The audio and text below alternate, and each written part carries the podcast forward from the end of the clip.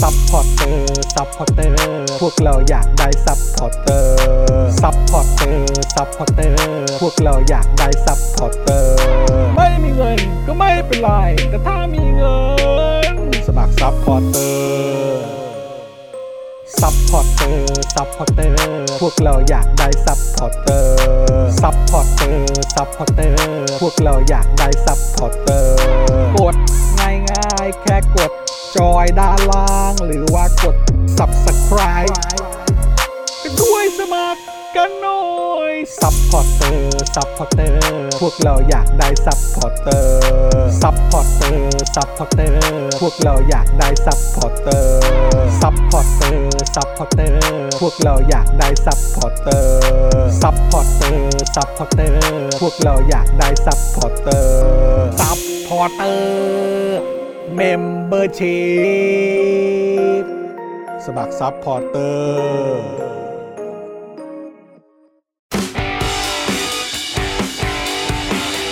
Daily t o p i c กกับจอห์นวินยู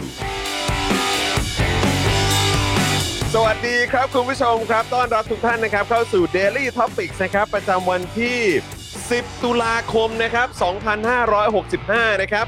10 เดือน 10 ครับผมคุณผู้ชมนะครับ อยู่กับผมจอห์นวินยูนะครับ จอห์นดึกดึกๆ32 นะครับผม แล้วก็แน่นอนนะครับ ต้อนรับคุณปาล์มดึกดึกๆงานดีด้วย โอ้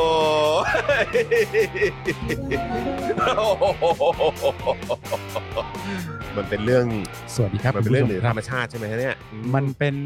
เป็นอุบัติเหตุครับ อุบัติเหตุทางลูกหนังเหรอฮะหรือว่าอะไรฮะ เรื่องทั้งหมด เ มันก็เป็นอุบัติเหตุลูกหนังเท่า อนั้นอเป็น นะครับ อุบัติเหตุลูกหนังนั่นเองอ่ การกีฬามันก็ ครับ มีแพ้มีชนะเมื่อเราแพ้เนี่ย ฮะ เราก็แค่ต้องทำใจยอมรับมัน ครับอืม เราไม่ต้องไปเจ็บปวดอะไร อ๋อครับ ผม เราใน ได้ครับ ฐานะผู้เชียร์เนี่ย อ่าครับ เราก็เชียร์ไป อ่าครับผม อืม อ้าวแล้วก็แน่นอนนะครับ ดูรายการไลฟ์แล้วก็ร่วมจัดรายการกับเรานะครับ พี่ใหญ่สป็อคดักทีวีนั่นเองนะครับ สวัสดีครับพี่ใหญ่ครับ สวัสดีครับสวัสดีครับ พี่ใหญ่นี่ก็เป็นคนที่น่ารักมาก ครับ นะครับผม อืม ตอนที่เปิดสตูมาแล้วเจอกันพี่ ครับ ใหญ่ก็ทักทันทีว่าไม่ได้ใส่เสื้อลิเวอร์พูลเลย ก็ถือว่าเป็นคนที่น่ารักมากเพราะเขาก็เก็บเพื่อนบ้านผมไป2อหนึ่งเหมือนกัน อ่า เขา ครับ ก็ ผม เชิดหน้าเชิวตารวมทั้ง เออ โดนี่ยังยิงได้ครบ 700 ลูกด้วย เจ็ดร้อยลูกเลย โอ้โหสุดยอดจริง ๆ นะฮะ โรนัล ก็ โดเหรอเนี่ยอืมครับ ก็ ผม เก่งครับเก่งฮะ เก่งฮะเก่งฮะ ครับผมใครๆก็ดูเก่งหมดนะฮะตอนนี้ เอ้ย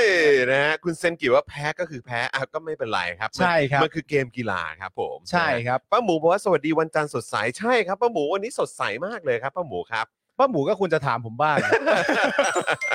คุณอะไรนะ คุณจักริดหรือเปล่าบอกว่าเลี้ยวภูลแค่สะดุดทีมเล็ก ๆ เองนะครับ เออ ไม่ซึมเออใช่ ไม่ซึม ทีเล็กๆ ไม่ซึม เฉยๆ ไม่ซึมไม่ซึม เข้าใจป่ะ ใช่ เออครับผม คือนอกจากคุณจรซึ่งเป็นเพื่อนรักของผมแล้วเนี่ยนะครับ เออ วันนี้เนี่ยผมก็บอกเลยว่าเป็นวันที่ผมเนี่ยเอ่อรับหลายช่องทาง เออรับหลายช่องทาง รับหลายช่องทาง อ่าคนะค รั รั บบ ผม ไม่ว่าจะทางไหนเนี่ย ถนนทุกเส้นก็ล้วนแล้วแต่มุ่งตรงมาที่ผม แวะเวียนมาหาธัญวิทย์หมดเลย ใช่ครับ ผมเนี่ยก็เลยได้แต่น้อยอกน้อยใจ ทำไมอ่ะ ผมก็เลยได้แต่คิดว่าทำไมวะ เออ ที่ผ่านมาตอนที่ลิเวอร์พูลชนะเนี่ย เออ กูได้ไปพูดจาอะไรให้คนเขาน้อยเนื้อต่ำ ใจ มากมายขนาดนั้นเหรอ ก็คือทุกคนเนี่ยเขา ใช่ ก็รู้สึกอึ้งไง เพ ใช่ ราะว่ามหาอำนาจลูกหนังอย่างลิเวอร์พูลเนี่ย ใช่ เออเกิดอะไรขึ้น ใช่ เออ ผมก็จำได้ว่าตอนที่ลิเวอร์พูลชนะอยู่เสมอเสมอๆเนี่ย ฮะ ผมเคยไปขิงใส่ใคร ป่ะ ผมเคยทำอะไรให้ทุกคนต้องมาโกรธแค้นแล้วก็มาลงที่ผมเปล่า อ๋อครับ เวลาผมชนะผมก็แบบว่า อ่ะ มันก็เป็นอีกเกมหนึ่งนะครับ เออ ผมเคยไปขิง เออ บ่อยเหมือนกันเออ ต้องต้องนึกย้อนนิดนึง ใช่ ต้องนึกย้อนนิด นะค นึ รับ งนี่ ผม นี่นี่เราต้องทำเป็นแบบช่วงพิเศษ ให้เฉพาะคนที่เป็นเมมเบอร์และสปอร์เตอร์ดูไหมฮะ ครับ ตอนที่คุณแบบว่า แบบยินดีกับชัยชนะของหงส์อ่ะ ครับ เอ ผม อนะครับแหม ก็นั่นแหละฮะผมก็เลยแบบได้คิดมองย้อนกลับไปก็แบบว่าทำไมวะ ฮะ ตอนชนะเนี่ยผมก็ว่าผมก็สุภาพกับทุกคนนะ สุภาพคุณ เอ สุ อ ภาพคุณสุภาพ ไม่เคยมีผมเคยพูดสักคำไหม ฮะว่า ตอนที่นอนแพ้ลิเวอร์พูลอะ เออเออว่า ผมเคยไปพูดบอกคุณสักคำไหมว่า เออน อนไม่ใช่ทีมฟุตบอลที่สร้างมาเพื่อเตะบอล นอนเป็นทีมฟุตบอลที่เกิดมาเพื่อแพ้ลิเวอร์พูล โอ้โห ผมเคยพูดอย่างนั้นไหม รู้สึกคุ้นๆแล้วแหละ กูเริ่มคุ้นแล้วแหละกูเริ่มคุ้น ตอนที่ผมช แล้ว นะแมนยู 90 เออ เนี่ย ฮะฮะฮะ ผมเคยพูดสักคำไหมว่า เออ คือสำหรับผมเนี่ย เออ 90 เนี่ย เออ ถือว่าต่อให้แล้ว อ่า ผมก็ไม่เคยพูด เออเคยนี่หว่า กูกูก็คุ้นๆนะ เคยหมด กู เลย ว่า นี่ห กู ว่า ก็คุ้นๆนะเออนี่ต้องบอกว่าคุณผู้ชม ซึ่งเป็นรายการเออเป็นแฟนรายการของเรา ครับ หลายท่านหลังไม่มา ฮะ นะครับ บอกว่า โอ้ยรอรอวันจันทร์แทบไม่ไหวเลยค่ะ เหรอครับ เออ เนี่ยเห็นไหม อย่างนั้นเลย แสดงว่าคุณผู้ชมอะเข้าใจผิด อ่าเออว่า เข้าใจผิดว่าผมเนี่ยเป็นคนชอบแซะ อ๋อ เข้าใจ ครับผม ผิดว่าผมเป็นคนชอบขิง อันนี้เข้าใจผิดแล้ว ใช่ เข้าใจผิดแล้วใช่ไหมฮะ ไม่ไม่ผิด เยอะ แต่ว่า ไม่ผิดมาก ไม่ไม่ผิดมาก มันแล้วแต่โอกาส ไม่ผิดมากจนเกือบอะไรรู้ป่ะ เกือบอะไรฮะ จนเกือบเรียกว่า ถูกก็ได้ งั้นกูว่าใกล้แล้วแหละ ครับ เออ ผม ครับผมนะฮะ สมควรฮะสมควรฮะ คุณผู้กันบอกว่าคลิปสั้นหน่อยค่ะ โอ้ โอ้โห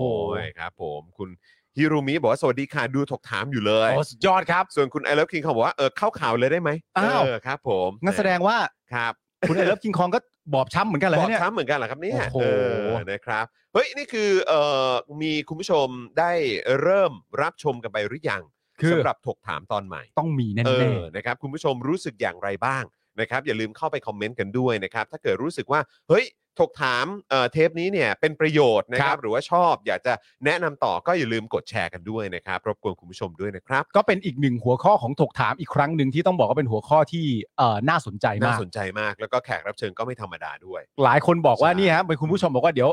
เอ่อถกถามเดี๋ยวรอช่วงว่างๆก่อนแล้วกัน อืม น่าจะหนักหน่วงอยู่เพราะว่ามีแต่ตัวตึงๆทั้งนั้น โอ้โห นี่ ครับผม คัด นะฮะ มาแล้วฮะ ก็ไปติดตามกันนะฮะสักเออเขาเรียกว่าอะไรสักฝุ่นนะฮะ สักฝุ่นหนึ่ง สัก ฮะ ฝุ่นนะฮะตลบแน่นอนครับผม นี่คุณออลลี่ นะฮะ บอกว่าเทปนี้คือดีมากแสดงว่าดูจบ โอ้ย แล้ ขอบคุ ว ณมาก นะครับ นะ ผ ครับ ม ส่วนคุณคามูใช่ไหมฮะบอกว่า อุ้ย 12 เดือนแล้วโอ้โห อ่า เป็นเมมเบอร์ สุ มา ดยอดครับ 12เดือนแล้วใช่ไหมครับ ครับผม คุณราหูว่าเพิ่งดูจบครับแซ่บมากอ๋อนะฮะคุณสุพันธ์นีบอกว่าเพิ่งดูจบไปเมื่อกี้เลย ระหว่างรอ Daily Topics โอ้โห นะครับ สุดยอดครับ นะฮะคุณคามูบอกว่าดูถกถามจบแล้วสนุกมากเอาไปป้ายยาเพื่อนแล้วด้วย ครับผม คุณเจมส์บอกว่าแหม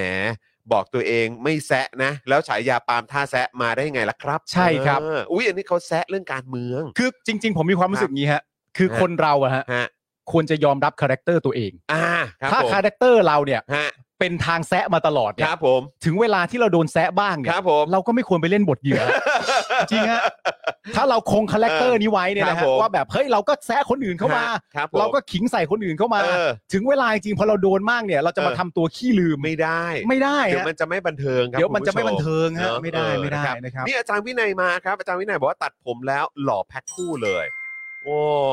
อาจารย์วินัยนี่เขาเชียร์ทีมอะไรนะ ที่นี่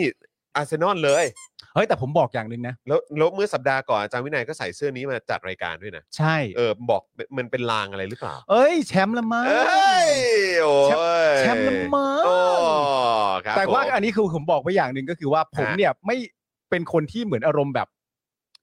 ในฐานะมุมมองจากแฟนทีมอื่นแล้วมองอาร์เซนอลเข้าไปเนี่ย เออเออ ผมได้ผมไม่ค่อยได้มีความไว้เนื้อเชื่อใจ อืม ในตัวอาร์เตต้ามากนักในช่วงระยะเวลาที่ผ่านมา ครับครับ แต่ผมดูออร่าของเขาในนัดที่เจอกับลิเวอร์พูลอะ อืมอืม ทั้งการแบบกระตุ้นนักเตะ ทั้งการพูดคุยกับกรรมการ ทั้งการ อืม อะไรต่างๆนานานั่นนู่นนี่อ่ะเออแม่งมาว่ะ อืม คือคาแรคเตอร์มันมันมีความใช่จริง ๆอะคุณผู้ช ไม่หรอกมันก็เหมือนเขาเรียกว่าอะไรนะ มันก็เหมือนสำหรับแฟนบอลนะนะ เออ สำหรับแฟนอาร์เซนอลมันก็คือความตื่นเต้นที่ว่าเพึ่งชนะสเปอร์มาด้วยไง อ่ะใช่ แล้วก็คือลิเวอร์พูลเอาตรงๆ แฟนๆอ่ะ เออ คือก็แบบว่า เฮ้ย ฮึกเหิมแหละ อ่า แต่ว่าลิเวอร์พูลก็ดูประวัติความเป็นมา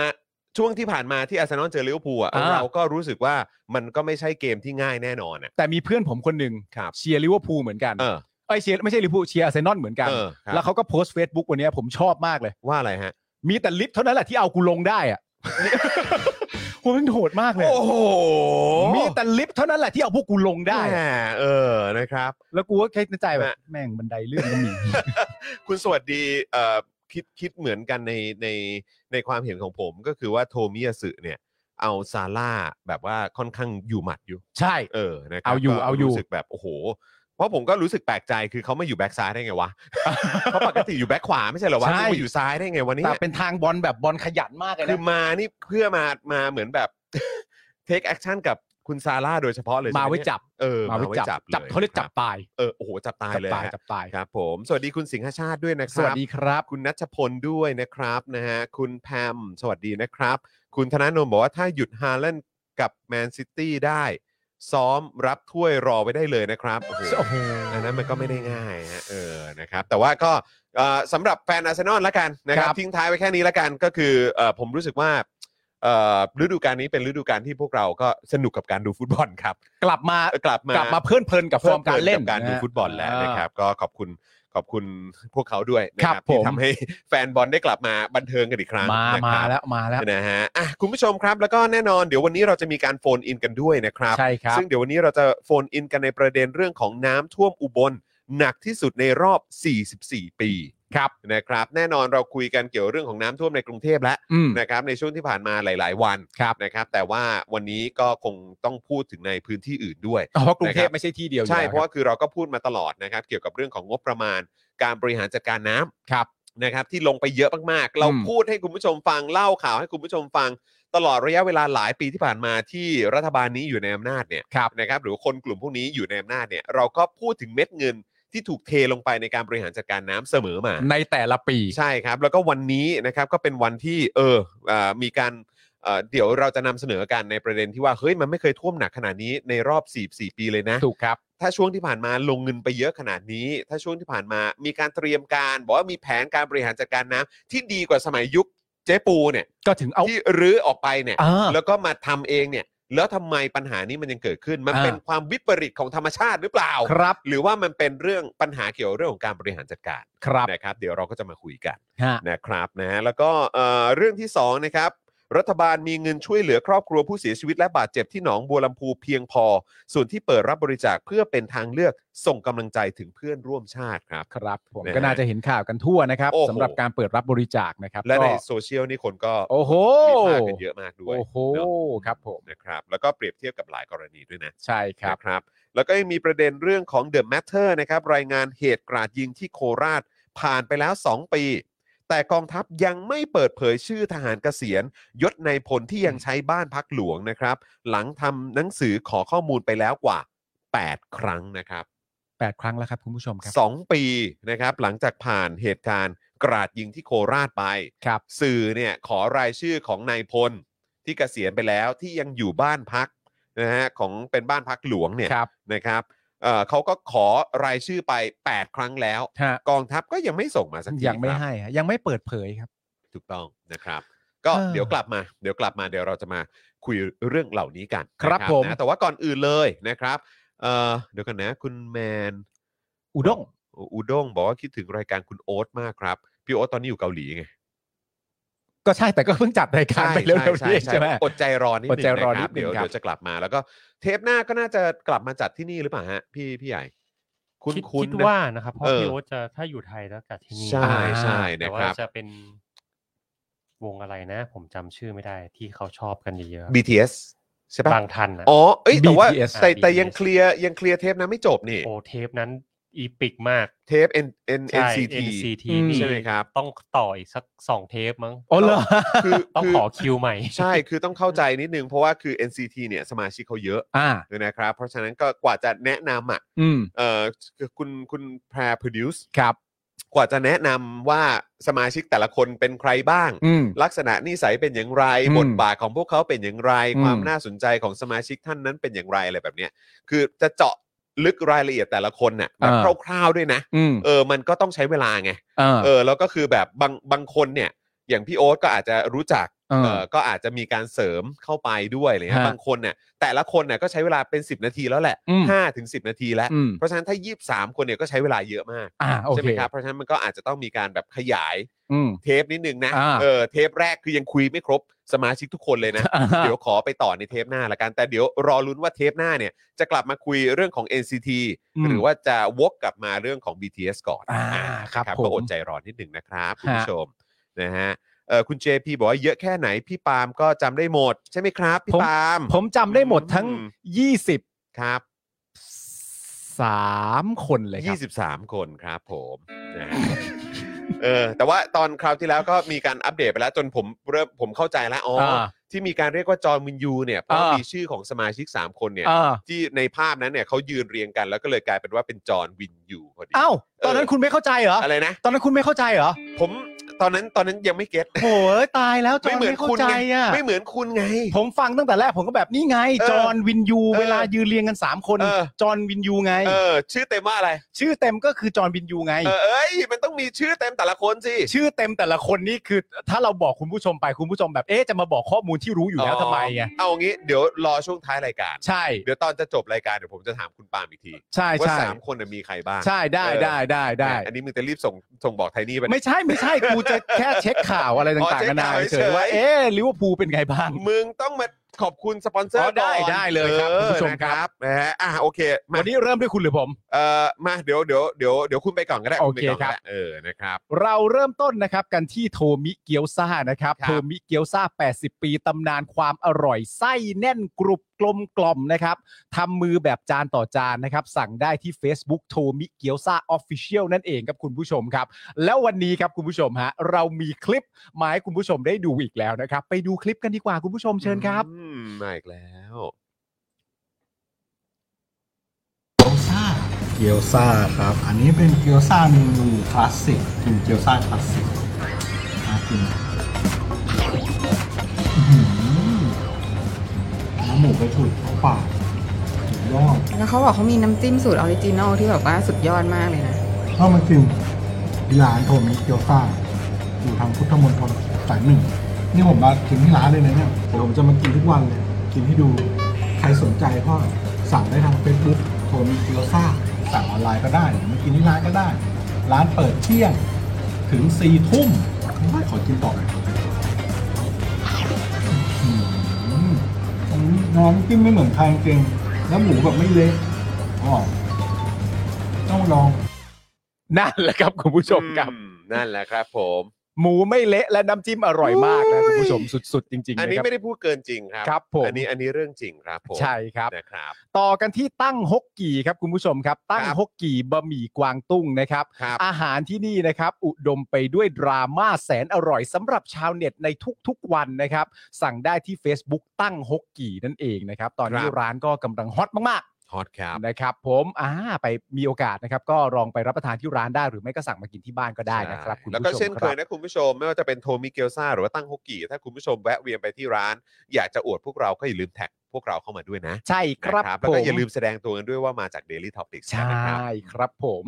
ต่อกันที่เดอะม a ทแพนนะครับเดอะม a ทแพนสวรรค์ชั้น 7 ของสายเนื้อนะครับ ที่กินแล้วต้องร้องว่า oh yes นะครับคุณผู้ชมฮะแล้วก็มีโปรใหม่มาบอกกันด้วยนะครับ ก็คือในช่วงเวลา 5 โมงเย็นถึง 1 ทุ่มเนี่ยนะครับ ถ้าสั่งเบอร์เกอร์นะครับ แถมฟรีไปเลยเครื่องดื่ม 1 แก้วครับ ส่วนโค้ดอตอหอนี่นะฮะยังสามารถใช้ลดค่าอาหาร 10%ได้เหมือนเดิมครับ เพิ่มเติมนะครับก็คือถ้ายอดสั่งเนี่ยครบ 1,000 บาท รับฟรีไปเลยพานาคอตต้า 1 จานนะครับ สั่งได้ที่ Facebook The Meat Pan นั่นเองอร่อยทุกเมนูเช่นเดียวกันนะครับ ครับผม ต่อกันที่น้ำว้าพาวเดอร์ที่ผมโปรดปรานนะครับ คุณผู้ชมค ครับ รับผม ผงกล้วยน้ำว้าดิบออร์แกนิก ตราน้ำว้าครับบรรเทาอาการกรดไหลย้อนอย่างได้ผลนะฮะ พร้อมเสริมพรีไบโอติกให้จุลินทรีย์ที่ดีในลำไส้นะครับ เพื่อภูมิคุ้มกันร่างกายที่ดีครับ สั่งได้ที่ Facebook น้ำว้าพาวเดอร์ ณตอนนี้เนี่ยผม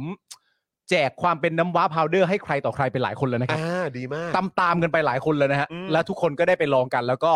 เอ่อเลือกรสชาติที่ตัวเองชื่นชอบ คือดีใจมากเพราะว่าก็คือว่ามันไม่ใช่แค่การประชาสัมพันธ์ในโฆษณากับพวกเราเท่านั้น ใช่ครับ ใช่ไหมครับ วันละ 999 บาทนี่แบบคุ้มค่าจริงๆ ใช่ นะครับเพราะว่าคือทางลูกค้าของเราทุกๆเจ้าก็บอกว่าโอ้โห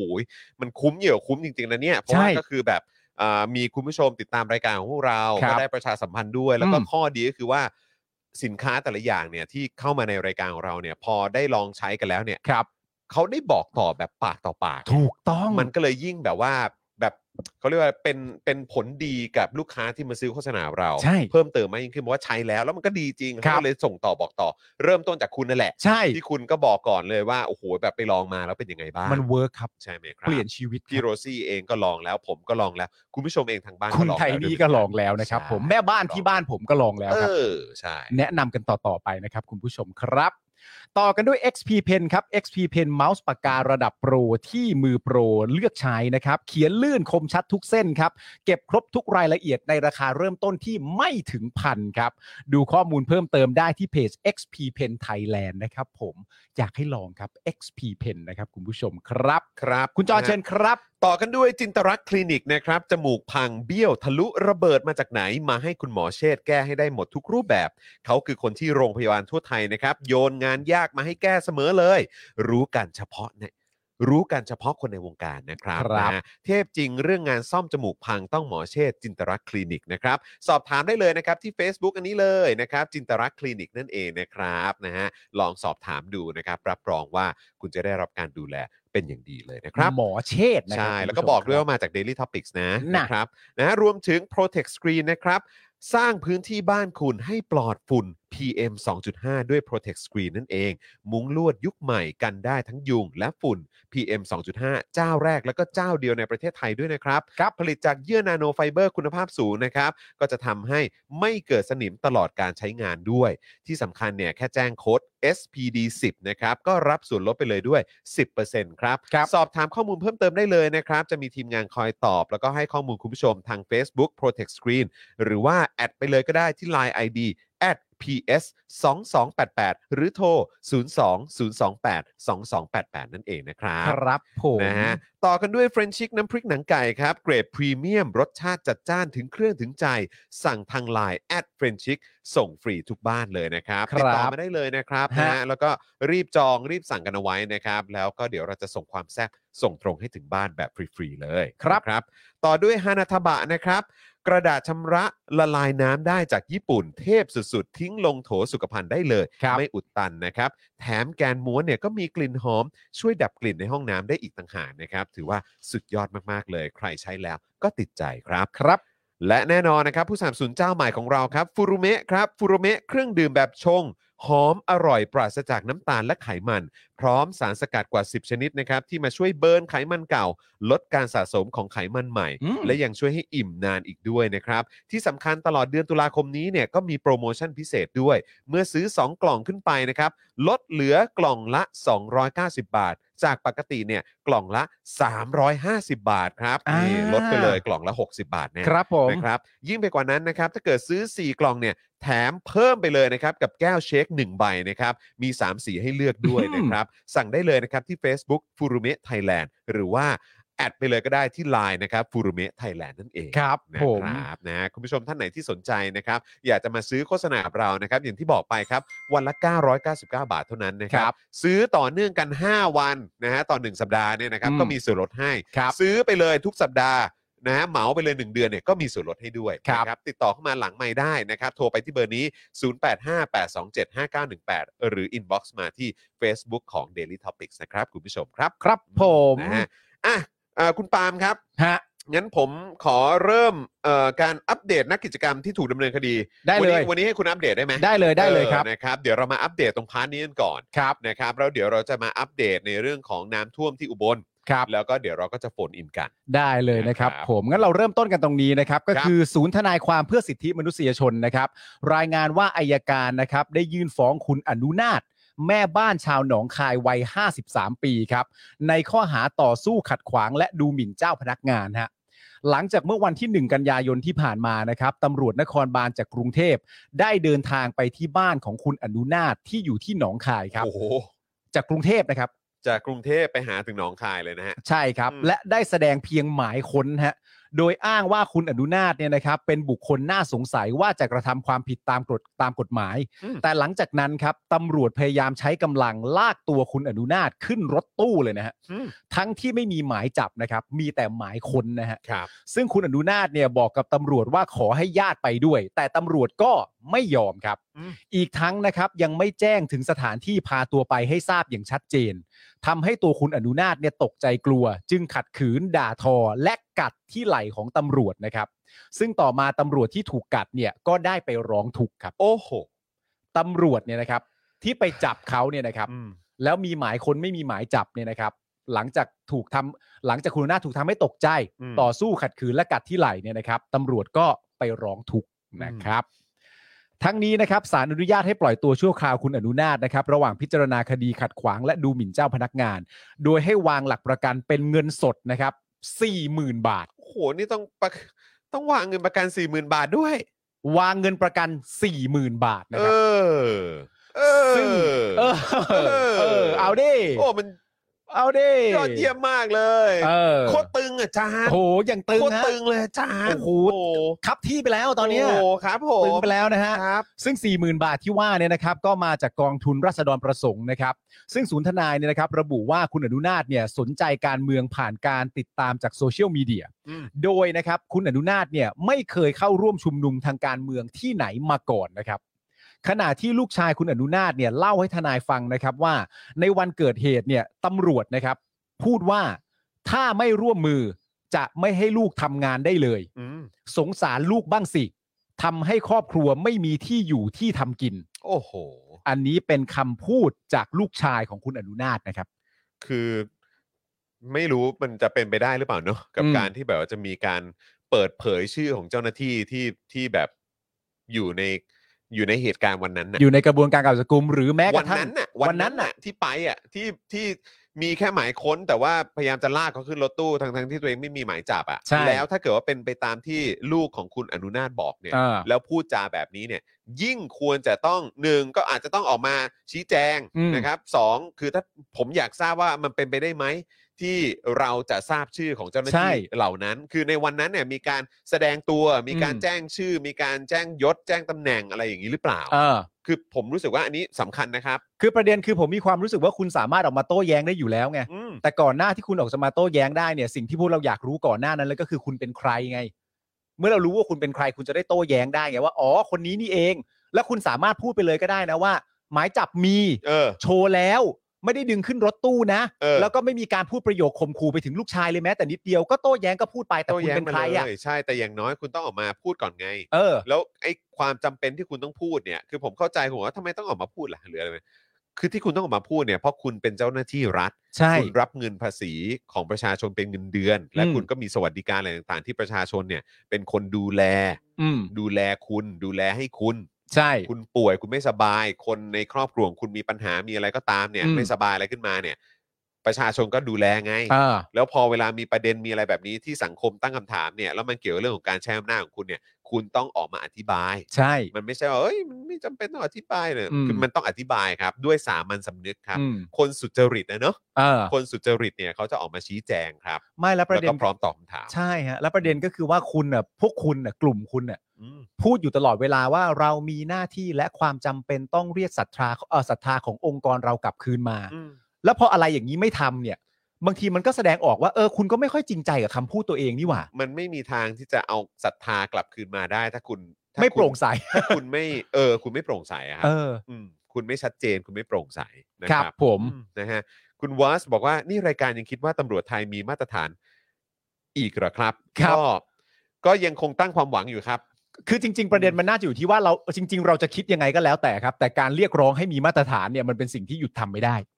จริ นะ ง ค ครั รั บบ มันต้องทำต่อไป จริง นะครับ ครับ ผม จริงครับ การเรียกร้องให้มีมาตรฐานเป็นสิ่งที่เราหยุดทำไม่ได้ ใช่ นะครับ ยังไงเราก็ต้องเราก็ต้องโวยกันต่อไปคใช่รับ แต่เข้าใจคุณผู้ชมนะ ใช่ช่ เข้าใจคุณผู้ชม ใ ความรู้สึกนึกคิดของแต่ละคน ผมเชื่อว่าแต่ละคนไม่น่าจะต่างกันมากนัก อืมมันมันมันก็เหมือนกับการแบบว่า เรียกร้องความคุ้มค่าจากเงินที่เราเสียไปแหละครับ ใช่ มันก็คืออย่างนั้นแหละครับ เออคือ คือเขามีหน้าที่บริการพวกเราอ่ะ อ่า เออนะครับ แล้วถ้ามันมีปัญหามันไม่ดี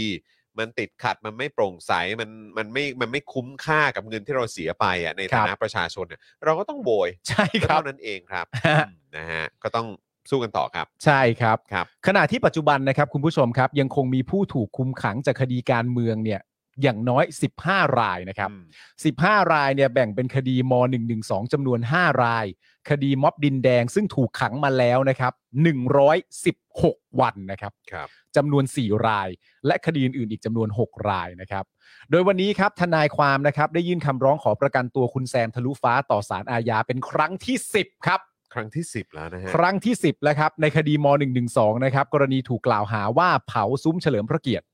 ซึ่งคุณแซมเนี่ยนะครับถูกขังในชั้นสอบสวนเรื่อยมาครับ ตั้งแต่วันที่ 7 กรกฎาคมฮะ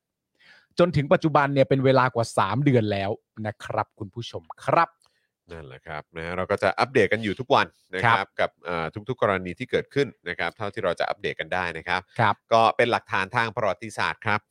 นะฮะ Daily Topics จะเป็นพื้นที่หนึ่งที่เก็บข้อมูลตรงนี้แหละครับ ครับ นะฮะอัปเดตกันทุกวันนะตลอด อืม ระยะเวลาหลายปีที่ผ่านมานะครับ ว่ามันเกิดอะไรขึ้นในประเทศนี้บ้าง ใช่ครับ นะครับ แล้วเราก็จะ อืม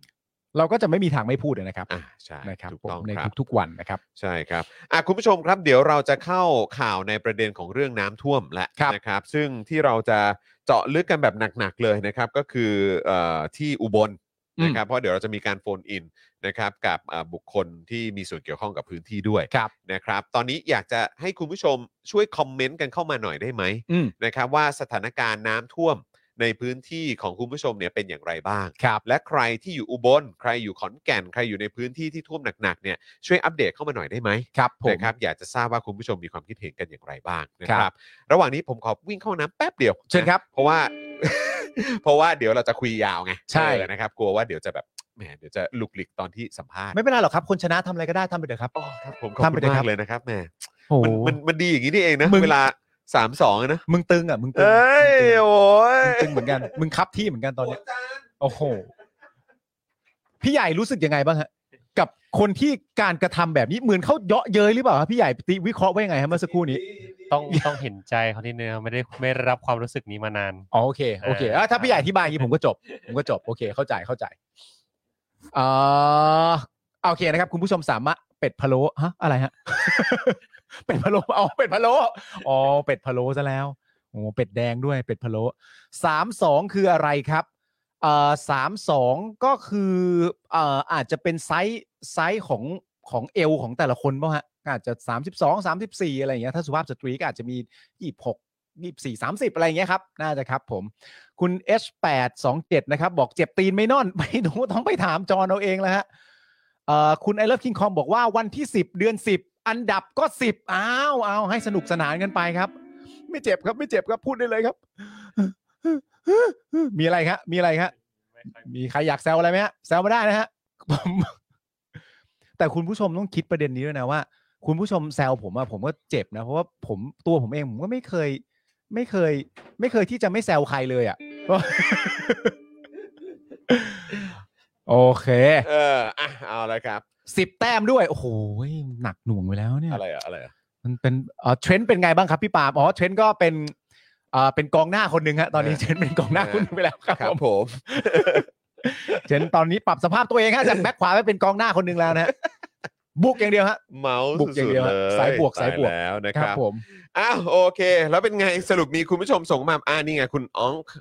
จิ บ ตหรือเปล่า ผม คุณอกองค์องค์จิตหรือเปล่าผมไม่แน่ใจ น้ำท่วมอุบลหนักมาก ที่บ้านไม่เคยท่วมเลย ปีนี้แม่น้ำมูลสูงขึ้นมาก ๆ ท่วมบ้านแล้วครับ ใช่ไหมเหมือนที่พี่ใหญ่เช็คตอนก่อนเข้ารายการอ่ะ เออ ก็เป็นเป็นปัญหาที่ตอนไม่ใช่เป็นเป็นเป็นปัญหาในเรื่องเกี่ยวกับฝนด้วยแต่แม่น้ำมูลก็ก็ก็เป็นหลักเหมือนกันนะเนอะ อืม ที่แบบน้ำดันขึ้นมา เออ ใช่ลืมอัปเดตครับ วันนี้เป็นวันเกิดอาจารย์แบงค์ เฮ้ย เออนะครับเมื่อเช้าไปเบิร์ดเดย์อาจารย์แบงค์ใน Facebook มาแล้ว อ๋อค นะ รับ ครับแฮปปี้เบิร์ดเดย์อาจารย์แบงค์อีกครั้งหนึ่งนะครับ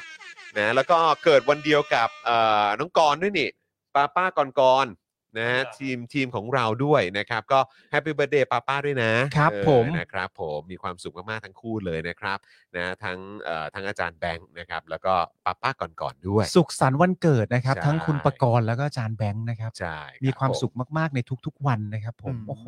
ก่อนเขาเขาดูรายการปะ อะไรนะ ปกติปกติก่อนเขาดูเช็ครายการอยู่ปะอยาก เออ ถามว่า เออ เขาเขาถ่ายรูปล่าสุดเขาถ่ายคู่กับใคร เออ ผมก็อยากรู้เหมือนกัน ผมก็อยากรู้เหมือนกันนะครับชีวิตส่วนตัวทีมงานนี่เป็นเรื่องของพวกเราฮะ อันนี้น่าจะ เรา เป็นเราประเด็ ก็ น แอ ให บ ญ่ ติดตามอยู่ออ น่าเป็นประเด็นใหญ่สำหรับวันนี้นะครับ แต่เดี๋ยวเดี๋ยวเดี๋ยวรอถามวันที่ถ่ายเจอข่าวตื้อแล้วกัน ใช่ เออนะครับเพราะว่าจะโดนจะโดนลุมฮะ ถาม ผมว่า จะโดนลุมฮะ ผมว่าถามอย่างเดียวอาจจะไม่พอเรา เออ เราอัดคลิปเผยแพร่ได้ ผม ไหม ว่าอาจจะต้องถ่ายทอดสดนะฮะ ผมว่าต้องเป็นไลฟ์ วะ ต้อง เป็น เป็เป็นน ไลฟ์ วาระเป็นวาระ ผมว่าเอาแบบนี้ดีกว่า ฮะเออ สป o อ e ดักทอ l k ตอนใหม่ โโ สัมภาษณ์ประกรณ์ประเด็นเนี้ยประเด็นเดียว ใช้เวลา 2 ชั่วโมงในการ เดี๋ว คุย โอ้โห คุย นี่ อยากรู้ เรายังต้องการให้ป้าป้ากรกรอยู่กับเรานะ มันไม่ได้ทำให้ป้าป้ากรกรเจ็บช้ำนะครับผมมีความรู้สึกว่า เขาเรียกว่าเดี๋ยวไก่ตื่น อ๋อต้อง เดี๋ยวไก่ตื่น มๆห เอ อย อเดี๋ยวไก่ตื่น นี่คุณกำลังจะบอกว่าเราต้องตะล่อมป้าป้าก่อนก่อนใช่ไหม อันนั้น โเค เออเดี๋ยวส่งบิลไปฮะ ส่งบิวไปจัดการ เออเยวส่งบิลไป ส่งบิล นะครับ นะครับ นะฮะอ่ะโอเค คุณผู้ชมครับเอ่อก็น้ำท่วมนี่ก็เป็นเป็นอะไรที่แบบเขาเรียกว่าอะไรสร้างความลำบาก ใช่ครับ ให้กับประชาชนแบบสุดๆเลยนะครับนะฮะ อืม แล้วก็เราตั้งคำถามกับงบประมาณเอ่อการดูแลบริหารจัดการน้ำเนี่ย ครับ มาโดยตลอดนะครับ แล้วก็เป็นการตั้งคำถามมาตั้งนานแล้วด้วยว่า เออ ถ้าแผนมันดีกว่ายุคเจ๊ปูเนี่ย อ่า เออแล้วไปยกเลิกของเขาเนี่ย อืม แผนของคุณเนี่ย ทุกวันนี้มันต้องมันต้องส่งผลแล้วสิวะ ใช่ เออ ทุกวันนี้มันคืออะไร เออ นะครับ เดี๋ยวเรามาดูความหนักหน่วงของน้ำท่วมกันหน่อยดีกว่า ครับ แล้วเดี๋ยวคุณผู้ชมลองคิดวิเคราะห์ดูว่า อืม จากข้อมูลและอะไรที่ได้ฟังกันไปเนี่ยนะครับ มีความคิดเห็นว่ามันมันมีสาเหตุมาจากอะไรบ้าง ใช่ครับ แล้วเดี๋ยวเราก็จะโฟนอินนะครับ วันนี้เราจะโฟนอินกับทางคุณสมคิดเชื้อคงนะครั ใช่ครับ ซึ่งเป็นสมาชิกสภาผู้แทนราษฎรนะครับของจังหวัดอุบล ครับ นะอุบลราชธานี ค นะ รับ ครับนะฮะเอ่อจากพักเพื่อไทยนั่นเอง ใช่แล้ว เดี๋ยว ครั เรา บ จะมาคุยกันหน่อยนะครับ ครับ ว่าเป็นอย่างไรบ้าง แล้วก็ตอนนี้ดูเหมือนว่าการลงพื้นที่เนี่ยทำได้ยากลำบากมาก ใช่ เพราะเรื่องของกฎหมายการเลือกตั้งด้วย 180 วันของกกต โอ้ เขา โห นะครับ โอ้โห มาได้เหมาะเหม็งจริง ๆ ครับ ก็ผมผมบอกไปตั้งแต่ครั้งแรกแล้วตั้งแต่ผมรู้ว่าร้อยแปดสิบวันเริ่มต้นก็คือว่านับจากไหนไปถึงไหน อันนี้ไม่เอาประเด็นยุบสภานะครับ เพราะอันนั้นประเด็นยุบสภาเป็นประเด็นที่แบบว่า มันเป็นเรื่องมันเป็นเรื่องอีกอีกทางหนึ่งเลยอะ อืมใช่ แต่ว่ากฎข้อห้ามที่ตามมาห้าข้อที่บอกไปแล้ว ห้ามจัดงานห้ามให้ห้ามอะไรต่างๆนานานั่นนู่นนี่เนี่ย แล้วมันมาในจังหวะ พอดิบพอดีกับเหตุการณ์ที่เกิดน้ำท่วม อืม และมีผู้ประสบภัย อืม ต้องได้รับการบรรเทาต้องได้รับการช่วยเหลือเนี่ย มันก็อ่าสอสอที่อ่าอยู่ในพื้นที่เหล่านั้นเนี่ยก็ขยับตัวลำบาก ใช่ เนื่องจากมีความรู้สึกว่ามีสิทธิ์ อืม ที่จะไปทำผิดกติกาการเลือกตั้ง หรือว่าอาจจะถูกแบบว่าจับจ้อง อืม แล้วก็ใช้เป็นเครื่องมือในการไปยื่น ใช่ กกตว่าอาจจะแบบโดนใบเหลืองใบแดง ก็ผิดกฎนั่นแหละ ไป นะฮะ เออมันเขามีใบอะไรมั้ยเหลืองแดงส้มอะไรเงี้ยเหรอ เหลืองแดงส้ม ประมาณนั้นปะเออ ส้ม ส้มกับใบเหลืองปะเหมือนมีใบเหลืองด้วยปะ เออ แต่มันก็ต้องมีใบแดงด้วยปะ มี พี่ใหญ่ มีเหลืองแดงแล้วก็อยู่ดีก็มีโผล่ส้ม เออ มา ผม ส้ม ผม มา จำได้ว่ามีข่าวมาอยู่ช่วงหนึ่งว่ามีเป็นใบส้มด้วยนะ ใช่ เออ ใบส้ม ผ ใบส้มก็ที่ที่จากพักเพื่อไทยโดนไป ใช่ แล้วก็ ใบส้ม ก็คือ ใบส้ม ก็คือท้ายสุดก็เคลียร์เรียบร้อยแล้วกกตต้องต้องต้อง ต้องจ่าย ต้องเอ่อเขาเรียกว่าชดเชย ต้ คื อน ง ใช่ ชดเช ไหม ย ชดใช้คืน ค ใช่ รับ ไหมครับผมนะฮะอ่ะคราวนี้เรามาดูรายละเอียดกันหน่อยดีกว่าครับ เกี่ยว ค กั รั บบ เรื่องของน้ำท่วมก่อนที่เราจะไปคุยกับทางคุณสมคิดนะครับ ครับ วันนี้เนี่ยนะครับกรมป้องกันและบรรเทาสาธารณภัย รายงานผลกระทบจากมรสุมตะวันตกเฉียงใต้ พัดปกคลุม ทะเลอันดามันภาคใต้และอ่าวไทยนะครับรวมถึงพายุโนรูทำให้มีฝนตกหนักถึงหนักมาก และมีลมแรงบริเวณภาคเหนือนะครับแล้วก็ภาคตอนออกเฉียงเหนือ ภาคกลาง ภาคตอนออกภาคใต้และอ่าวไทย ครับ อผมว่ามันก็แทบจะหมดนะฮะ อืม นะฮะประกอบกับมีการระบายน้ำจากเขื่อนลงแม่น้ำสายหลัก แล้วก็ลำน้ำสาขานะครับ ส่งผลให้เกิดน้ำท่วมฉับพลัน น้ำป่าไหลหลากน้ำล้นตลิ่งเลยนะครับ แล้วก็มีน้ำท่วมขังด้วย ครับ โดยช่วงวันที่ 28 กันยายนถึง 10 ตุลาคม 65 นะครับ เกิดสถานการณ์อุทกภัยในพื้นที่ 54 จังหวัด ครับ 54 จังหวัดเลยนะครับ ครับ รวม 258 อำเภอ ฮะ 1,211 ตำบล ครับ 7,175 หมู่บ้าน ครับ ประชาชนได้รับผลกระทบนะครับ 236,635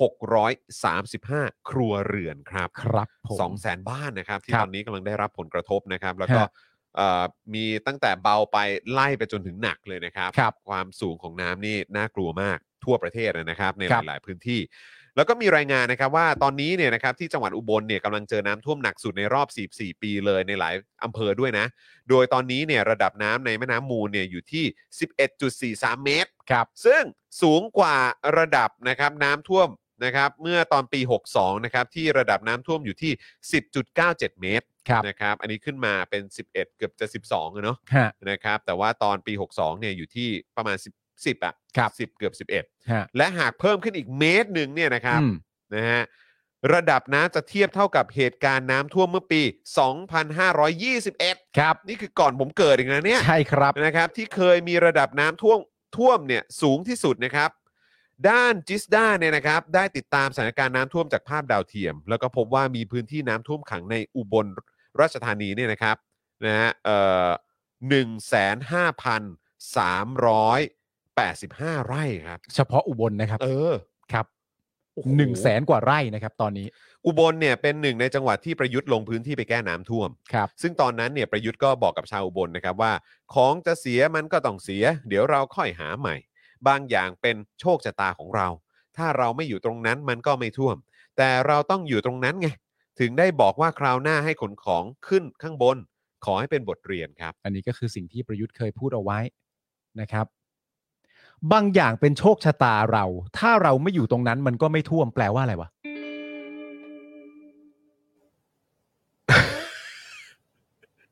คืออารมณ์ว่ามันเป็นดวงมันเป็นความซวยอะไรอย่างเงี้ยฮะ ไม่ผมผมอยากรู้จริง ผม ๆ ว่า ผมว่า ประโยคนี้มันตั้งใจหมายความว่าอะไร คือเหมือนแบบประมาณว่า เอ้าก็แบบมันก็ก็ดันซวยมาอยู่ในพื้นที่ที่น้ำมันจะท่วมอ่ะก็ถ้าเกิดว่ารู้ว่าอันนี้ตามความเข้าใจผมนะ ก็ เออ ดันความซวย มันเป็นเรื่องของโชคชะตาใช่ไหมมันคือความ เออ ซวยแหละ เอาตรงๆก็คือความซวย โชค เออ ชะตาก็คืออันเนี้ยโชคร้าย เออ โชคร้ายก็เออเรียกเป็นภาษาชาวบ้านก็คือความซวย เออ ซวยอ่ะที่มาอยู่ในพื้นที่ตรงนี้ ถ้ารู้ว่าตัวเองอ่ะมีโชคชะตาที่โชคร้ายแบบเนี้ยที่ดัน อืม มาอยู่ตรงพื้นที่เนี้ยคราวหลังเนี่ยก็ขนของขึ้นข้างบนบ้าง อืม ก็ดีครับ อันนี้ตีความ ใช่ ความหมายนะครับ แต่มันมัน มันเป็นเรื่องโชคชะตาไงเป็นเรื่องที่ควบคุมไม่ได้ หรือผมมีความรู้สึกว่ามันเหมื คุ อ ณ น จะไป อารมณ์ สั่งฟ้าได้ยังไง ใช่ เออ แต่ผมมีความรู้สึกว่าสิ่งที่มันพยายามจะพูดเหมือนประมาณว่า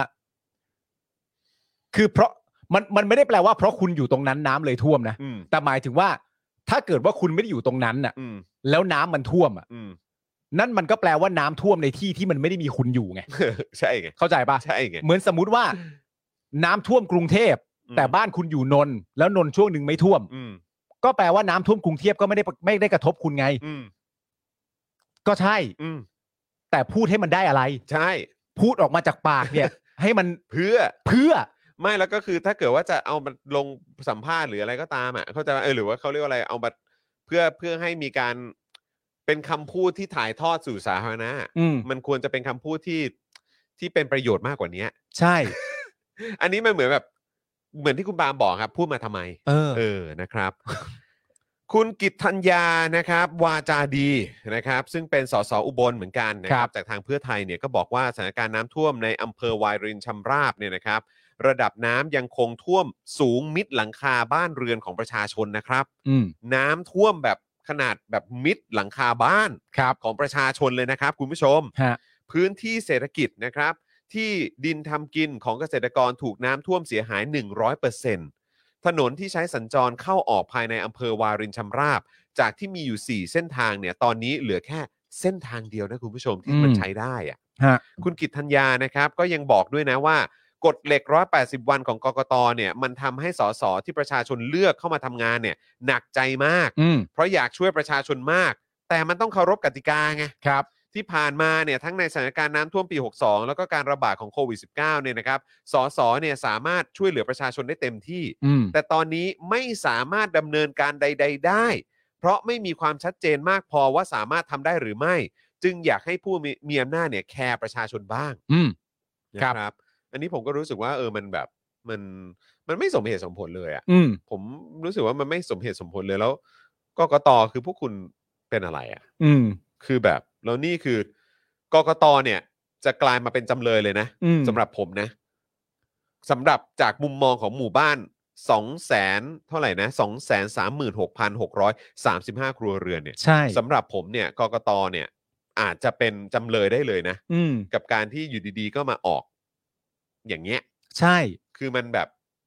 แล้วไม่แล้วผมมีความรู้สึกว่า อันนี้จากความรู้สึกของประชาชนนะ ใช่ ของคนที่ได้รับผลกระทบอะเพราะว่า เออ แบบก่อนหน้าเนี้ย มันก็มีการวิเคราะห์กันมาพอสมควรแล้วว่า อืม เออ แบบจะคิดว่าน่าจะยุบกันประมาณตอนไหน อืม แล้วโอ้โหกกตออกมาประกาศแบบนี้เนี่ย อืม มันจะเป็นประโยชน์กับใคร เออ ใช่ไหมมันมีการวิเคราะห์วิพากษ์วิจารณ์กันมาอยู่ ตลอด พักหนึ่งแล้วแหละนะครับ แล้วพอยิ่งน้ำท่วมหนัก อืม ขนาดนี้เนี่ย แล้วจริง ๆ แล้วน้ำท่วม แล้วน้ำท่วมขังบ้านเรือนประชาชนเนี่ย อื มันไม่ใช่เพิ่งเกิดด้วยนะ อืม จริง ๆ แล้วแม่งแบบว่าเกิดมาสักพักหนึ่งแล้วด้วยนะ บาง ใช่ ที่เนี่ย ท่วมขังเป็นเดือนแล้วก็มี อืม ใช่ไหมล่ะครับ แล้วแล้วผมคิดอีกอย่างหนึ่งว่าจริง ๆ แล้วเอ่อประเด็นเนี้ยประเด็นเรื่องน้ำท่วมกับสสที่ได้รับเสียงจากประชาชนในพื้นที่เหล่านั้นเนี่ย อืม คือกกตเองเนี่ย คือตัวกกตสามารถจะทูพูดได้ว่าที่ออกกฎระเบียบมานะตอนนี้เพื่อการป้องกันบาบาบาบาบาบาก็ว่าไปมันก็พูดได้ นึกออกไหมไม่มีการหาเสียงโดยการด่าทอ ไม่มีการจัดงานให้ไม่มีการให้เงิน ไม่มีการให้เงินสามารถให้เงินกับตัวบุคคล ไม่มีการให้เงินสามารถให้เงินกับองค์กรได้ เช่น คุณไม่สามารถจะไปบอกได้ว่าเอ่อถ้าเกิดว่าคุณเลือกเราแล้วประตูวัดใหม่จะสวยมากเลยนะ ไม่ได้ อ่า อะไรพวกเนี้ยก็คือ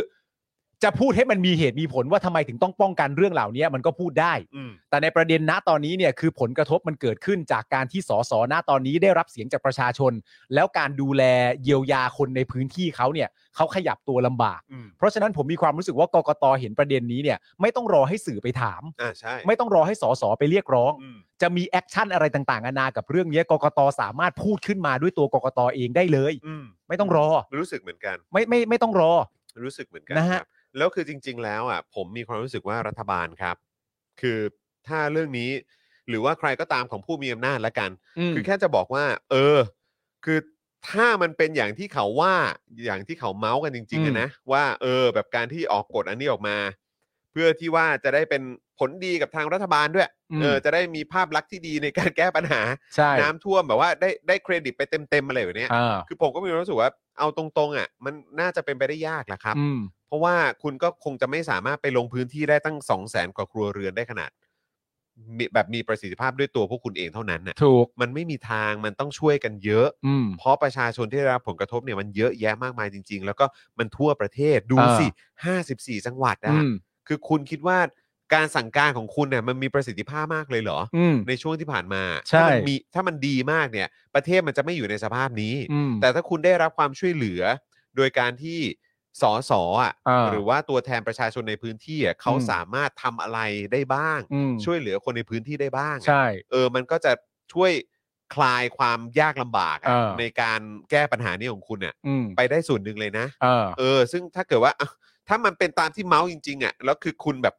คุณแบบไม่อะเออ อืม ก็คือแบบผู้หมายถึงผู้มีอำนาจนะ อืม ไม่ไม่ไม่ไม่เดี๋ยวเดี๋ยวไอ้พวกเอ่อแบบพื้นที่ที่แบบเป็นพื้นที่ของพวกฝ่ายค้านจะได้เครดิตเนี่ย อืม เออแบบว่าแล้วถ้าเขาตัดสินใจกันแบบนั้นผมจะรู้สึกว่าเออมันเป็นอะไรที่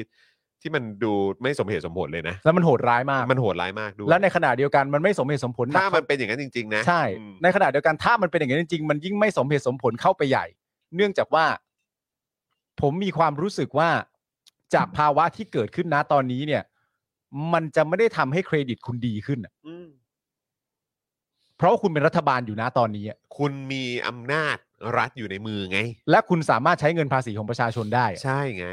และณตอนนี้สถานการณ์ที่มันเกิดขึ้น มันไม่มีทางทำให้คุณดูดีได้อยู่แล้ว ถ้าปัญหาการน้ำท่วมหรือการเยียวยา แก้ไขดูแลประชาชน มันทำให้สอสอขยับตัวทำงานได้ลำบากเข้าไปด้วยเนี่ย มันจะเป็นเครดิตกับคุณได้ยังไง ใช่แล้วคือผมมีความรู้สึกว่า กรณีแบบเนี้ยมันคล้าย ๆ แบบกรณีเลือดฝอยอะ่ะ ใช่ มันคือมันคือเลือดฝอยทั่วประเทศอ่ะ อ่า ก็คือการให้ตัวแทนประชาชนในพื้นที่อ่ะ อ่า เขาลงไปช่วยดูแลตรงจุดนั้น หรือช่วยประสานงานให้ทุกอย่างมันมีความสมูทมากยิ่งขึ้ อื น ม ในเพราะตอนเนี้ยประเทศเรามันก็ยังไม่มีการกระจายอำนาจ อืม ที่ดีพอไง อ่า ใช่ไหมครับ หรือว่าแทบจะอย่าอย่าเรียกว่ามีการกระจายอำนาจเลยมันดูแบบมันดูมันดูน่าเศร้าไง อ่า เออแต่ว่าก็คืออย่างที่บอกแหล้วก็คือว่าการกระจายอำนาจที่มีที่ที่เป็นประโยชน์กับประชาชนจริงๆอ่ะมันยังไม่เกิดขึ้น อืม เพราะฉะนั้นคือทำเท่าที่จะทำได้ให้เหมือน อืม เป็นเส้นเลือดฝอยอ่ะ อ่า ที่ไปช่วยให้แบบแต่ละพื้นที่เนี่ยมันมีประสิทธิภาพในการแก้ปัญหามากยิ่งขึ้น ใช่ เพราะว่าเอาจริง ๆ นะ คือก็อย่างที่เราคุยกับพี่โรซี่เมื่อวันศุกร์อะ อืม ก็คือพี่โรซี่ก็บอกว่า เออ ไอ้นโยบายเส้นเลือดฝอยเนี่ย อืม ของคุณชาชาติเนี่ยมันดูไม่เซ็กซี่ อืม แต่แม่งมีประสิทธิภาพ เพราะว่าคนในพื้นที่อะที่เขาอยู่กับน้ำท่วมมาในกรุงเทพอย่างเงี้ยอย่างใกล้ๆ ตรงแถวเนี้ยตรงบ้านบ้านบ้านผมเนี่ย อืม ก็คือแจ้งวัฒนะเนี่ย อ่า อยู่มาตลอดชีวิต ม เขาบอกว่าไม่ได้เห็นการที่น้ำเนี่ยลงเร็วขนาดเนี้ย อืม มานานมากแล้ว ใช่ เปลี่ยนผู้ว่ากี่คนก็ไม่เคยเห็นน้ำลงเร็วขนาดนี้มาก่อน อ่า เป็นของคุณชาติชาตินี่แหละ อืม เพราะฉะนั้นนโยบายเส้นเลือดฝอยเนี่ยมันได้ผลจริง ใช่ ๆ อันนี้ก็คล้ายๆกัน ผมว่ามันก็เป็นอย่างนั้นแหละ อืม และในความเป็นจริงปุ๊บมันมันไม่ใช่แค่จะฟังดูเซ็กซี่ไม่เซ็กซี่เลยนะ มันเป็นแค่แบบว่า มันสมเหตุสมผลนะฮะ อืม ก็ประมาณว่าถ้าเกิดว่าเส้นเลือดฝอยมันไม่ผ่านไปอ่ะ อืม แล้วคุณไปแก้เส้นเลือดใหญ่เนี่ย อืม แต่มันไปไม่ถึงอ่ะ อืม นี่มันเป็นตรกกาที่ง่ายมากเลยนะ ใช่ แล้วคุณแก้ยังไงอ่ะ ใช่แล้วก็คือไอ้ที่เรากำลังคุยกันอยู่เนี่ย เออ ก็คือเราก็รู้ทั้งรู้ว่ามันสมเหตุสมผล ใช่ แต่ถ้าคุณไม่ทำเนี่ย มันก็จะกลายเป็นว่า ภาพที่ประชาชนจะมองเนี่ย มันก็จะย้อนกลับมาที่ว่าอ้าวก็นี่ไงนี่มันคือเกมการเมืองไง ใช่ แล้วมันก็จะเป็นได้แค่ มัน นั้ ก็ น จะวนกลับมาแค่นั้นเนี่ยครับ แล้วมันก็ไม่ได้เกิดประโยชน์กับใคร ใช่ เออ มันอาจจะเกิดประโยชน์กับ จริงเหรอ มันจะเกิดประโยชน์กับพวกพวกพวกคุณด้วยเหรอ ไม่เกิดหรอก เออ พวก ไม่ คุณนี่ไม่ใช่ประชาชนนะครับ หมายถึง เออ ผู้มีอำนาจนะ ใช่ ไม่ เอาจริง แล้วมี ดีวะ เป็นด้วยไง เออ ไอ้ไอ้ตัว ไอ้ตัวหนึ่งร้อยแปดสิบวันเนี่ย ที่อยู่ในช่วง เรื่องการหาเสียงเรื่องอะไร เออ ต่างๆกันานาทั้งส่วนของพักเองทั้งส่วนของเอ่อตัวสสหน้าใหม่หรือหน้าเดิมก็ได้ที่กำลังจะลงพื้นที่หาเสียงอะไรต่างๆกันานานะตอนนี้เนี่ยมันก็มีประเด็นหนึ่งที่เป็นกฎกติกาที่มันกำกับไว้ก็คือว่าคุณไม่สามารถหาเสียงเวลาขึ้นเวทีหรืออะไรต่างๆได้นี่คุณไม่สามารถหาเสียงด้วยการด่าทอว่าร้ายนั่นนู่นนี่อะไรต่างๆกันานาได้ ครับ ซึ่งมันก็ฟังดูสวยใช่ไหมฮะ อืม หาเสียงเชิงบวกอะ อ่า นึกออกไหม ครับ ไม่ว่าใคร อ่าน โยบายเราเป็นยังไง ครับ ส่งไปส่งไปส่งไปส่งไปนั่นนู่นนี่ แต่ว่า ในความเป็นจริงแล้วอ่ะ ผมเชื่อว่าประชาชนในประเทศอ่ะก็ดูออก อืม แล้วก็ตีความออก อืม ว่าจริง ๆ แล้วข้อเนี้ยมันมีไว้ให้หาเสียงเชิงบวกจริงๆเหร อ เออ หรือมันมีไว้ปิดแผล เออเออเออเออ ใครหรือเปล่า ใช่ นึกออกไหม ใช่ เพราะว่า ใช่ คุณไม่สา แล้ว มาร ก็ ถ เอะไง เราก็เอ๊ะไง เพราะว่าในความเป็นจริงแล้วคุณไม่สามารถจะรู้ได้นึกออกปะยิ่งภายใต้รัฐบาลชุดนี้ที่ยังมีอำนาจอยู่นะตอนนี้อะคุณไม่สามารถจะรู้ได้ว่าอย่างไรที่เรียกว่าด่าทอแล้ว เออ อย่างไรที่เรียกว่าเสียดสีแล้ว มันดูตามฟีลลิ่งมากเลย มันดูตามฟีลลิ่งมาก แล้วพอตามฟีลลิ่งมึงเนี่ย กูเดาได้จากหลักฐานว่าถ้าตามฟีลลิ่งมึงเมื่อไหร่แม่งไม่ตรงกับฟีลลิ่งกูแน่ๆอะ นั่นสิคะ มันก็เป็นเรื่องที่ออกมาเป็นอย่างนั้นเพราะฉะนั้น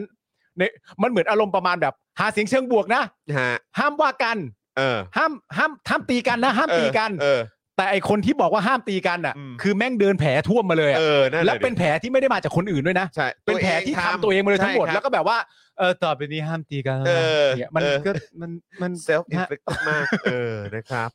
นะฮะอ่ะต่ออีกนิดนึงแล้วกันนะครับ ครับ นะฮะ ก็คือ เอ่อ เดี๋ยวมาที่ความเห็นของคุณสมคิดเชื้อคงก่อนละกัน อ่าน นะครับ นะฮะซึ่งเดี๋ยวอีกสักครู่เราจะมีโอกาสได้คุยกับคุณสมคิดด้วยนะครับ อ่า คุณสมคิดเชื้อคงนะครับ ซึ่งเป็นสสของอุบลอีกคนหนึ่งนะครับ ของทางเพื่อไทยเนี่ยก็บอกว่าวันนี้เนี่ยมีปริมาณน้ำเพิ่มสูงขึ้นมากกว่าเมื่อวานนะครับ ก็เลยได้ประสานความร่วมมือกับทางกรมชลประทานพื้นที่นะครับ ได้รับแจ้งมาว่าน้ำจะลดลงภายใน 1-2 วันนี้ แต่เท่าที่ติดตามปริมาณน้ำในพื้นที่รับน้ำใกล้เคียง ทั้งลำน้ำชี และเขื่อนอุบลรัฐนะครับ ยังมีปริมาณน้ำไหลเข้ามาเติมเรื่อยๆ จึงยังต้องจับตาสถานการณ์น้ำท่วมในอุบลราชธานีอย่างใกล้ชิดนะครับ อย่าได้วางใจ ที่น่าเป็นห่วงที่สุดก็คืออำเภอวารินชำราบ ซึ่งถนนใช้การได้แค่เส้นเดียวครับ โดยได้ใช้บิ๊กแบ็กเนี่ยนะครับใช้ในการกันกระแสน้ำไหลแรงป้องกันน้ำเชี่ยวกราก โดยคุณสมคิดเนี่ยเอ่อโดยคุณสมคิดเนี่ยนะครับก็ได้เคยให้สัมภาษณ์เรื่องการลงพื้นที่ช่วยเหลือประชาชน ในพื้นที่น้ำท่วมภายใต้การรักษากฎเหล็ก 180 วันของกกตนะครับว่า การจะไปแจกจ่ายสิ่งของช่วยเหลือประชาชนก็ถือว่าเป็นอุปสรรคพอสมควร แต่ก็ได้ลงพื้นที่ไปพบกับผู้นำชุมชน และแจ้งประสานไปยังส่วนราชการเพื่อให้การช่วยเหลือต่อไปนะครับ ซึ่งเอ๊ะเกี่ยวกับกฎ 180 วันของกกตที่เกี่ยวกับการลงพื้นที่ช่วยเหลือประชาชนเนี่ยกำหนดว่าผู้สมัครและพักการเมืองไม่สามารถมอบของช่วยเหลือแก่ประชาชนในสถานการณ์ต่างๆ เช่น การมอบสิ่งของช่วยเหลืออุทกภัย วาตภัย อักกีภัย และโรคระบาดนะครับ หรือในเหตุที่เกิดขึ้นลักษณะเดียวกันได้ อืม ขณะที่ผู้ดำรงตำแหน่งทางการเมือง ซึ่งก็หมายถึงรัฐบาล นายกรัฐมนตรีเอ่อนายกรัฐมนตรี หรือว่ารัฐมนตรีกระทรวงต่างๆเนี่ยนะครับ สามารถปฏิบัติหน้าที่ได้ตามปกติครับ ครับ อย่างเช่น การออกรายการวิทยุโทรทัศน์ อืม เป็นประธานเปิดงานในพิธีต่างๆ อืม การลงตรวจงานในพื้นที่ การพบปะประชาชนในพื้นที่ หรือการลงพื้นที่ช่วยเหลือประชาชน ครับ แต่ห้ามไม่ให้มีการกระทำใด ๆ ที่เป็นการอาศัยตำแหน่งหน้าที่ ในการกระทำการหาเสียง ให้แก่ตนเองหรือผู้อื่น หรือพรรคการเมืองครับ ใช่ครับ ประโยคสุดท้ายคือว่ายังไงฮะ อ่า ฟังดูก็ขำละครับ ไปได้นะ นะฮะ รัฐมนตรีอ่ะรัฐบาลอ่ะ นายกอ่ะ ออกรายการวิทยุอะไรต่างๆ ได้ เอ นะ อ เป็นพิธีเปิดงานลงตัวพื้นที่ พบ เออ เจอพบปะประชาชน เอา ห ห รือ น้า ว่า ตั ล ว ง เองอ่ะ ลงพื้นที่ไปช่วยเหลือประชาชนได้เลยนะ เอาหน้าตัวเองอ่ะ อืม ไปตามที่ต่างๆ แล้วก็เอาตัวของตัวเองอ่ะ ไปช่วยเหลือประชาชนเนี่ยทำได้เลยนะ แต่สอสอเนี่ย อย่าทำทำไม่ได้ มันผิด อืม แต่ว่ารัฐมนตรีนายกรัฐบาลเนี่ย เวลาจะลงไปเนี่ย ไปได้ ก็ไปได้แต่ว่าห้ามไปหาเสียงนะ เออ ก็คงอารมณ์แบบก็เป็นหน้าที่เขาอะไร ใช่ อย่างเงี้ยเนาะเออ แต่ห้ามไปนะคหารับ เสียงนะ แต่หาห้ามหาเสียงให้กับตนเองคนอื่นหรือว่าพรรคการเมืองนะ ใช่ ครับผม นะครับ ครับ ครับ ครับ อ่ะคุณผู้ชมงั้นเดี๋ยวเราโฟนอิน พูดคุยกับทางคุณสมคิดหน่อยดีกว่า ครับ นะครับซึ่งทีแรกเราก็โอ้โหก็เอาตรงๆ ผมก็แอบเป็นห่วงเหมือนกัน ครับ นะครับนะว่าเออแบบมีเรื่องไหนคุยได้ เรื่องไหนคุยไม่ได้ไหมนะครับเพราะก็ผมก็ห่วงเรื่องกฎเหล็กเนี่ยแหละนะครับแต่ทางคุณสมคิดบอกอ๋อได้เลยได้เลย เพราะว่าอันนี้คือเราคุยกินเอ่อคุยเกี่ยวกับสถานการณ์น้ำท่วมอยู่นั่นเอง ครับ นะครับนะฮะอ่ะเดี๋ยวขอต่อตัว อันนี้แป๊บหนึ่งนะโรดแคสเตอร์อ่ามาแล้ว ครับ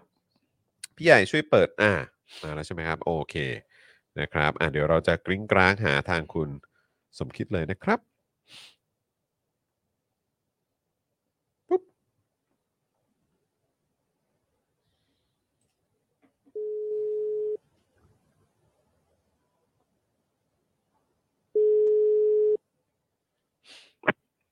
อืมครับสวัสดีครับ สวัสดีครับคุณสมคิดครับ คุณสมคิดสวัสดีครับ สวัสดีครับ สวัสดีครับ ครับ คุณ ตอนนี้ตอนนี้อยู่ จอห์นครับ อ่าครับ ผมอยู่กับจอห์นกับปาล์มนะครับ แล้วก็คุณผู้ชมรายการ Daily Topics ด้วยนะครับ คุณสมคิดค ค รั รับ บ ครับ สวัสดีท่านผู้ชมครับ สวัสดีพี่พิธีกรทั้งสองท่านครับ สวัสดีครับผม ขอบพระคุณมากเลยนะครับ ที่ให้เกียรติมาร่วมพูดคุยกับเราในรายการขครั อบ งเราวัน ยิน นี้ ดี นะ ค ค รั รับ บ ครับผม นะฮะ คุณสมคิดฮะตอนนี้ตัวคุณสมคิดอยู่ที่ไหนครับเนี่ย อ่า ผมอยู่ที่อุบลนะครับ ห่างจากจังหวัดอุบลราวๆสักสามสิบกิโลเมตร โอ้โห ครับผม ครับผม ตอนนี้เป็นยังไงบ้างครับเอ่อ เอ่อ สถานการณ์น้ำท่วมครับ เอ่อเรียนท่านผู้ชมเรียนอย่างนี้นะครับ ว่าอุบลปีนี้ถ้าเทียบจากปีหกสอง ครับ หนักกว่า หนักกว่า แต่ว่าด้วยการเตรียมที่ค่อนข้างดีความเดือดร้อนก็ลดลงหน่อย แต่ว่าโดยภาพรวมน้ำจะมากกว่า ครับ เรียนท่านผู้ชมรายการของคุณจรนะครับ ว่าท่านที่จะไปอุบลตอนเนี้ยถ้าไปเครื่องบินก็สะดวกได้ก็ก็ลงได้แต่ว่า ถ้าท่านจะไปรถนะครับ ออกมาทางถนนสองสี่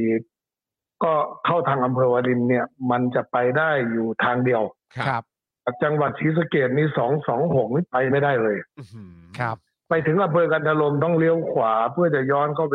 ไปอำเภอสำโรง เพื่อจะย้อนเข้าวาริน ครับ ทีเนี้ย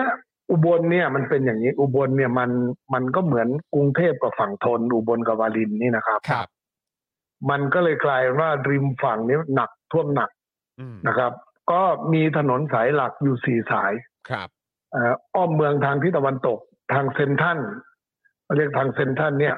ตอนนี้รถรถเล็กไปไม่ได้เลย ไปได้แต่รถทหารใหญ่ๆรถทหารล้อสูงเท่านั้นเอง ครับ ก็คือเรียกว่าอาศัยรถทหารเท่านั้นเอง อืม ครับ ทีนี้อีกสองสายคือสายสายเดิม สายอำเภอวดินทร์ข้ามสะพานเสรีประชาธิปไตยเนี่ยเขาเรียกสะพานมูลเนี่ย ครับ ตอนนี้รถงดวิ่งไปไม่ได้เลย ต้องลงเรืออย่างเดียว โอ้โห นะครับ โอ้โห ที่ดูโฮมตรงนี้แหละครับ ที่บริษัทดูโฮมที่บิ๊กแพคแตกแตกเมื่อคืนเนี่ย อื้อหือ เอ่อเมื่อคืนเนี่ยน้ำสูงเป็นเมตรเนี่ยนะครับ ครับ ครับ แล้วก็ไปได้อีกสายหนึ่งสายใกล้กันก็คือสายเขาเรียกว่าสายสะพานเกลียง อันนี้สนิทมานานแล้วเป็นเดือนแล้วครับ ครับ ข้ามไม่ได้มาจะครบเดือนละ อืม ก็เหลืออยู่สายเดียว ครับ ที่จะระหว่างอุบลกับวารินชำราบก็คือสายเลี่ยงเมืองตะวันออกเอ่อทางนู้นเขาเรียกว่าออกไปทางอำเภอพิบูลมังสาหารที่จะต่อเชื่อมไปยังช่องเม็ก ครับ สปปลาว ฮะ เพราะฉะนั้นก็ใช้ถนนสายเดียว เรียกว่าเมื่อเช้าผมเช็คเข้าไป เมื่อวานผมมาติดติดนาน อืม ครับ เอ่อก็เรียนท่านผู้ชมรายการนี้นะครับ ท่านใดที่อยู่ฝั่งศรีสะเกดฝั่งเอ่อทางใต้ของอุบลเนี่ยจะไปขึ้นเครื่องที่อุบลเนี่ย ผมแนะนำให้เอารถไปจอดไว้ที่เทศบาลวารินชำราบใกล้ๆกับสถานีรถไฟ ครับ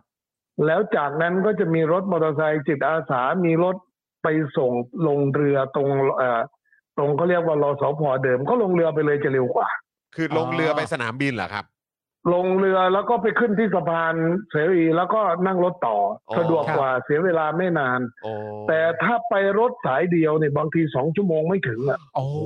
ยครับผม มันมันมันเสียเวลานานมาก เพราะฉะนั้นยิ่งชั่วโมงเร่งด่วนวันราชการนี่ขอแนะนำนะครับ ลงเรือดีกว่าครับ อืม ครับผม ไปเรือดีกว่า ฮะ คือคือเท่าที่ฟังดูเนี่ย แน่นอนเรื่องของการจราจรการเดินทางในพื้นที่เนี่ย เป็นไปอย่างยากลำบากมากๆ แล้วก็ประชาชนในพื้นที่ได้รับผลกระทบกันแบบสุดๆเลย แล้ว ถูกต้องครับ แล้วแล้วเอ่อในสถานการณ์ของบ้านเรือนแล้วก็เอ่อครัวเรือนต่างๆ ของประชาชนเนี่ย ตอนนี้มันหนักหน่วงขนาดไหนครับ คุณสมคิดครับ เอ่อตอนนี้บริเวณที่ท่วมแถวเขาเรียกว่าแถวท่าบงมั่ง แถวเอ่อหาดสวนยา แถวหาดคูเดือแถวหลายคิดว่าน่าจะเป็นพันครอบครัวจมอยู่ในน้ำแล้วครับ โอ้ ก็เรียกว่าหนักหนาสาหัสเอาการอยู่ แต่ว่าถ้าพูดถึงจริงๆเอ่อก่อนจะท่วมเนี่ย ผมและคณะสสอุบลเนี่ย ก็ไปพูดคุยกับจังหวัดอุบลแล้วก่อนโนรูจะเข้า ครับ แล้วก็คุยกับทางชนรประทาน ครับ ซึ่งเขาก็เตรียมการไว้ได้ดีพอสมควร อันนี้ต้องชมนะครับ ครับ ผม ว่าทางส่วนราชการทางกรมชนกับทางจังหวัดเนี่ย ได้เตรียมพร้อมไว้ดีในระดับหนึ่ง ครับ ก็เพียงแต่โนรูเข้ามาเนี่ยเขาคาดการณ์ผิด ว่ามันมันคงไม่หนักหนาสาหัสขนาดนี้ แต่กลับกลาย แล้ เป็ วน ว่า ก็พร้อม เออ ใช่ใช่พอมันหนักมากมันก็เลยกลายเป็นว่า เราก็เข้าใจในในธรรมชาติ ครับครับ อ่าก่อนหน้านั้นผมก็ไปที่เขื่อนสิเอ่อเขื่อนอุบลรัฐที่จังหวัดขอนแก่น ครับ เพราะว่าอุบลเนี่ยคุณจรนะฮะอุบลนี่มันรับอยู่ทุกด้าน อืม จากโคราชเขาใหญ่ลงไปจากลำตะคลองจากอะไรลงไปเนี่ยผ่านพี่มายผ่านจะตึกไป ก็ไปอุบล อืม ใช้เวลาประมาณสักสิบสี่สิบห้าวัน ครับ อ่าครับ ทีเนี้ยจากจากขอนแก่นจากชัยภูมิ ที่จะผ่านลำน้ำชีไปเนี่ย ก็ผ่านร้อยเอ็ดยะโสธรก็ไปลงอุบลหมด อืม ครับ วันนั้นตัวนี้ใช้เวลาประมาณสองอาทิตย์นั้นเราเราก็เลยเอ๊ะฝนไม่ตกอุบลทำไมเราท่วม เออ ก็คือเพื่อนเพื่อนๆไม่ท่วมแต่เราจะรับฮะเราจะเป็น ครับผม แผนกรับ อ๋อ ก็ ก็คือก็คือว่าจะจะจะจะไหลมาเจอกันที่นี่ว่างั้นดีกว่า ใช่ครับ ถึงแม้ว่าตัวจังหวัดอุบลไม่ท่วมฮะ อืม ถูกต้องน้ำชีก็จะลงที่แม่น้ำมูล ครับ ทีนี้แม่น้ำโขงมันสูง เพราะแม่น้ำโขงสูงการดันเอ่อน้ำลงจากเขื่อนเอ่อจากแก่งสะพือเนี่ย ตอนนี้กรมชลประทานใช้เรือสูบเขาเรียกเครื่องดันน้ำเนี่ย ประมาณเกือบยี่สิบ20 เครื่อง ครับ ครับ แล้วก็เครื่องสูบเครื่องดันระบบเอ่อไฮโดรขนาดใหญ่อีกสองเครื่อง อืม ซึ่งวันหนึ่งใช้น้ำมันมหาศาลหลายแสนบาท โอ้โห ครับ เพราะฉะนั้นก็ก็พยายามดันเร็วที่สุด ครับ แต่ปัญหามันก็คือเราต้องเรียนรู้ว่าเราเอาชนะธรรมชาติไม่ใช่ง่าย ครับ อืม ไม่ใช่ง่ายนะครับ เพราะฉะนั้นเรื่องนี้ก็สิ่งหนึ่งที่จะตามมาก็คือว่าเอ่อผมเองไม่อยากให้เกิดเหตุการณ์แบบปี ครับ 62 ก็ผมก็กำลังทำหนังสือแจ้งไปยังรัฐบาล ครับ ครับ เอ่อแล้วก็รวมพวกสสอบนว่าการเยียวยา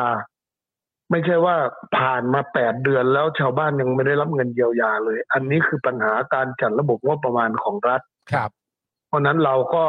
ในฐานะเป็นสสอุบนแล้วก็เพื่อนสสไม่ว่าจะเป็นฝ่ายไหนฝ่ายข้างฝ่ายรัฐบาล ฮะ จะร่วมมือกันให้ผลักดันการเยียวยารัฐบาลโดยเออเยียวยาประชาชนที่ได้รับผลกระทบโดยด่วน ครับ นะครับ แล้วเอ่มไอ้ตรงเรื่องของกฎเหล็กของกกตเนี่ยมันมันส่งผลกระทบกับการทำหน้าที่ของของตัวแทนประชาชนในแต่ละพื้นที่ที่ได้รับผลกระทบของน้ำท่วมยังไงบ้างครั ยั บ งไงร้อยแปดสิบวันเนะครับ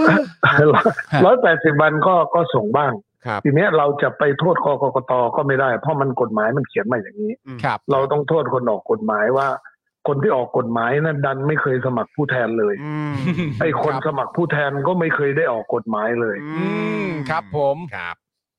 ประเทศไทยมันมันเป็นอย่างนี้คุณจร ครับ นึกนึกภาพออกไหมฮะรัฐธรรมนูญน่ะมันเหมือนโรงศพอะ ครับ คือโรงศพนี่คนใช้ก็ไม่ได้ซื้อ คนซื้อก็ไม่ได้ใช้ ผมเทียบง่ายๆอย่างนี้ ผม ครับ เพราะฉะนั้นในคนที่ได้ทำเนี่ยมันเข้าใจบริบทแต่ไม่ได้ไปออกกติกา อืม มันก็เลยกลายเป็นว่ากกตเนี่ยเขาก็ยึดถือกติกาที่ถูกออกมาโดย โดยคณะสปท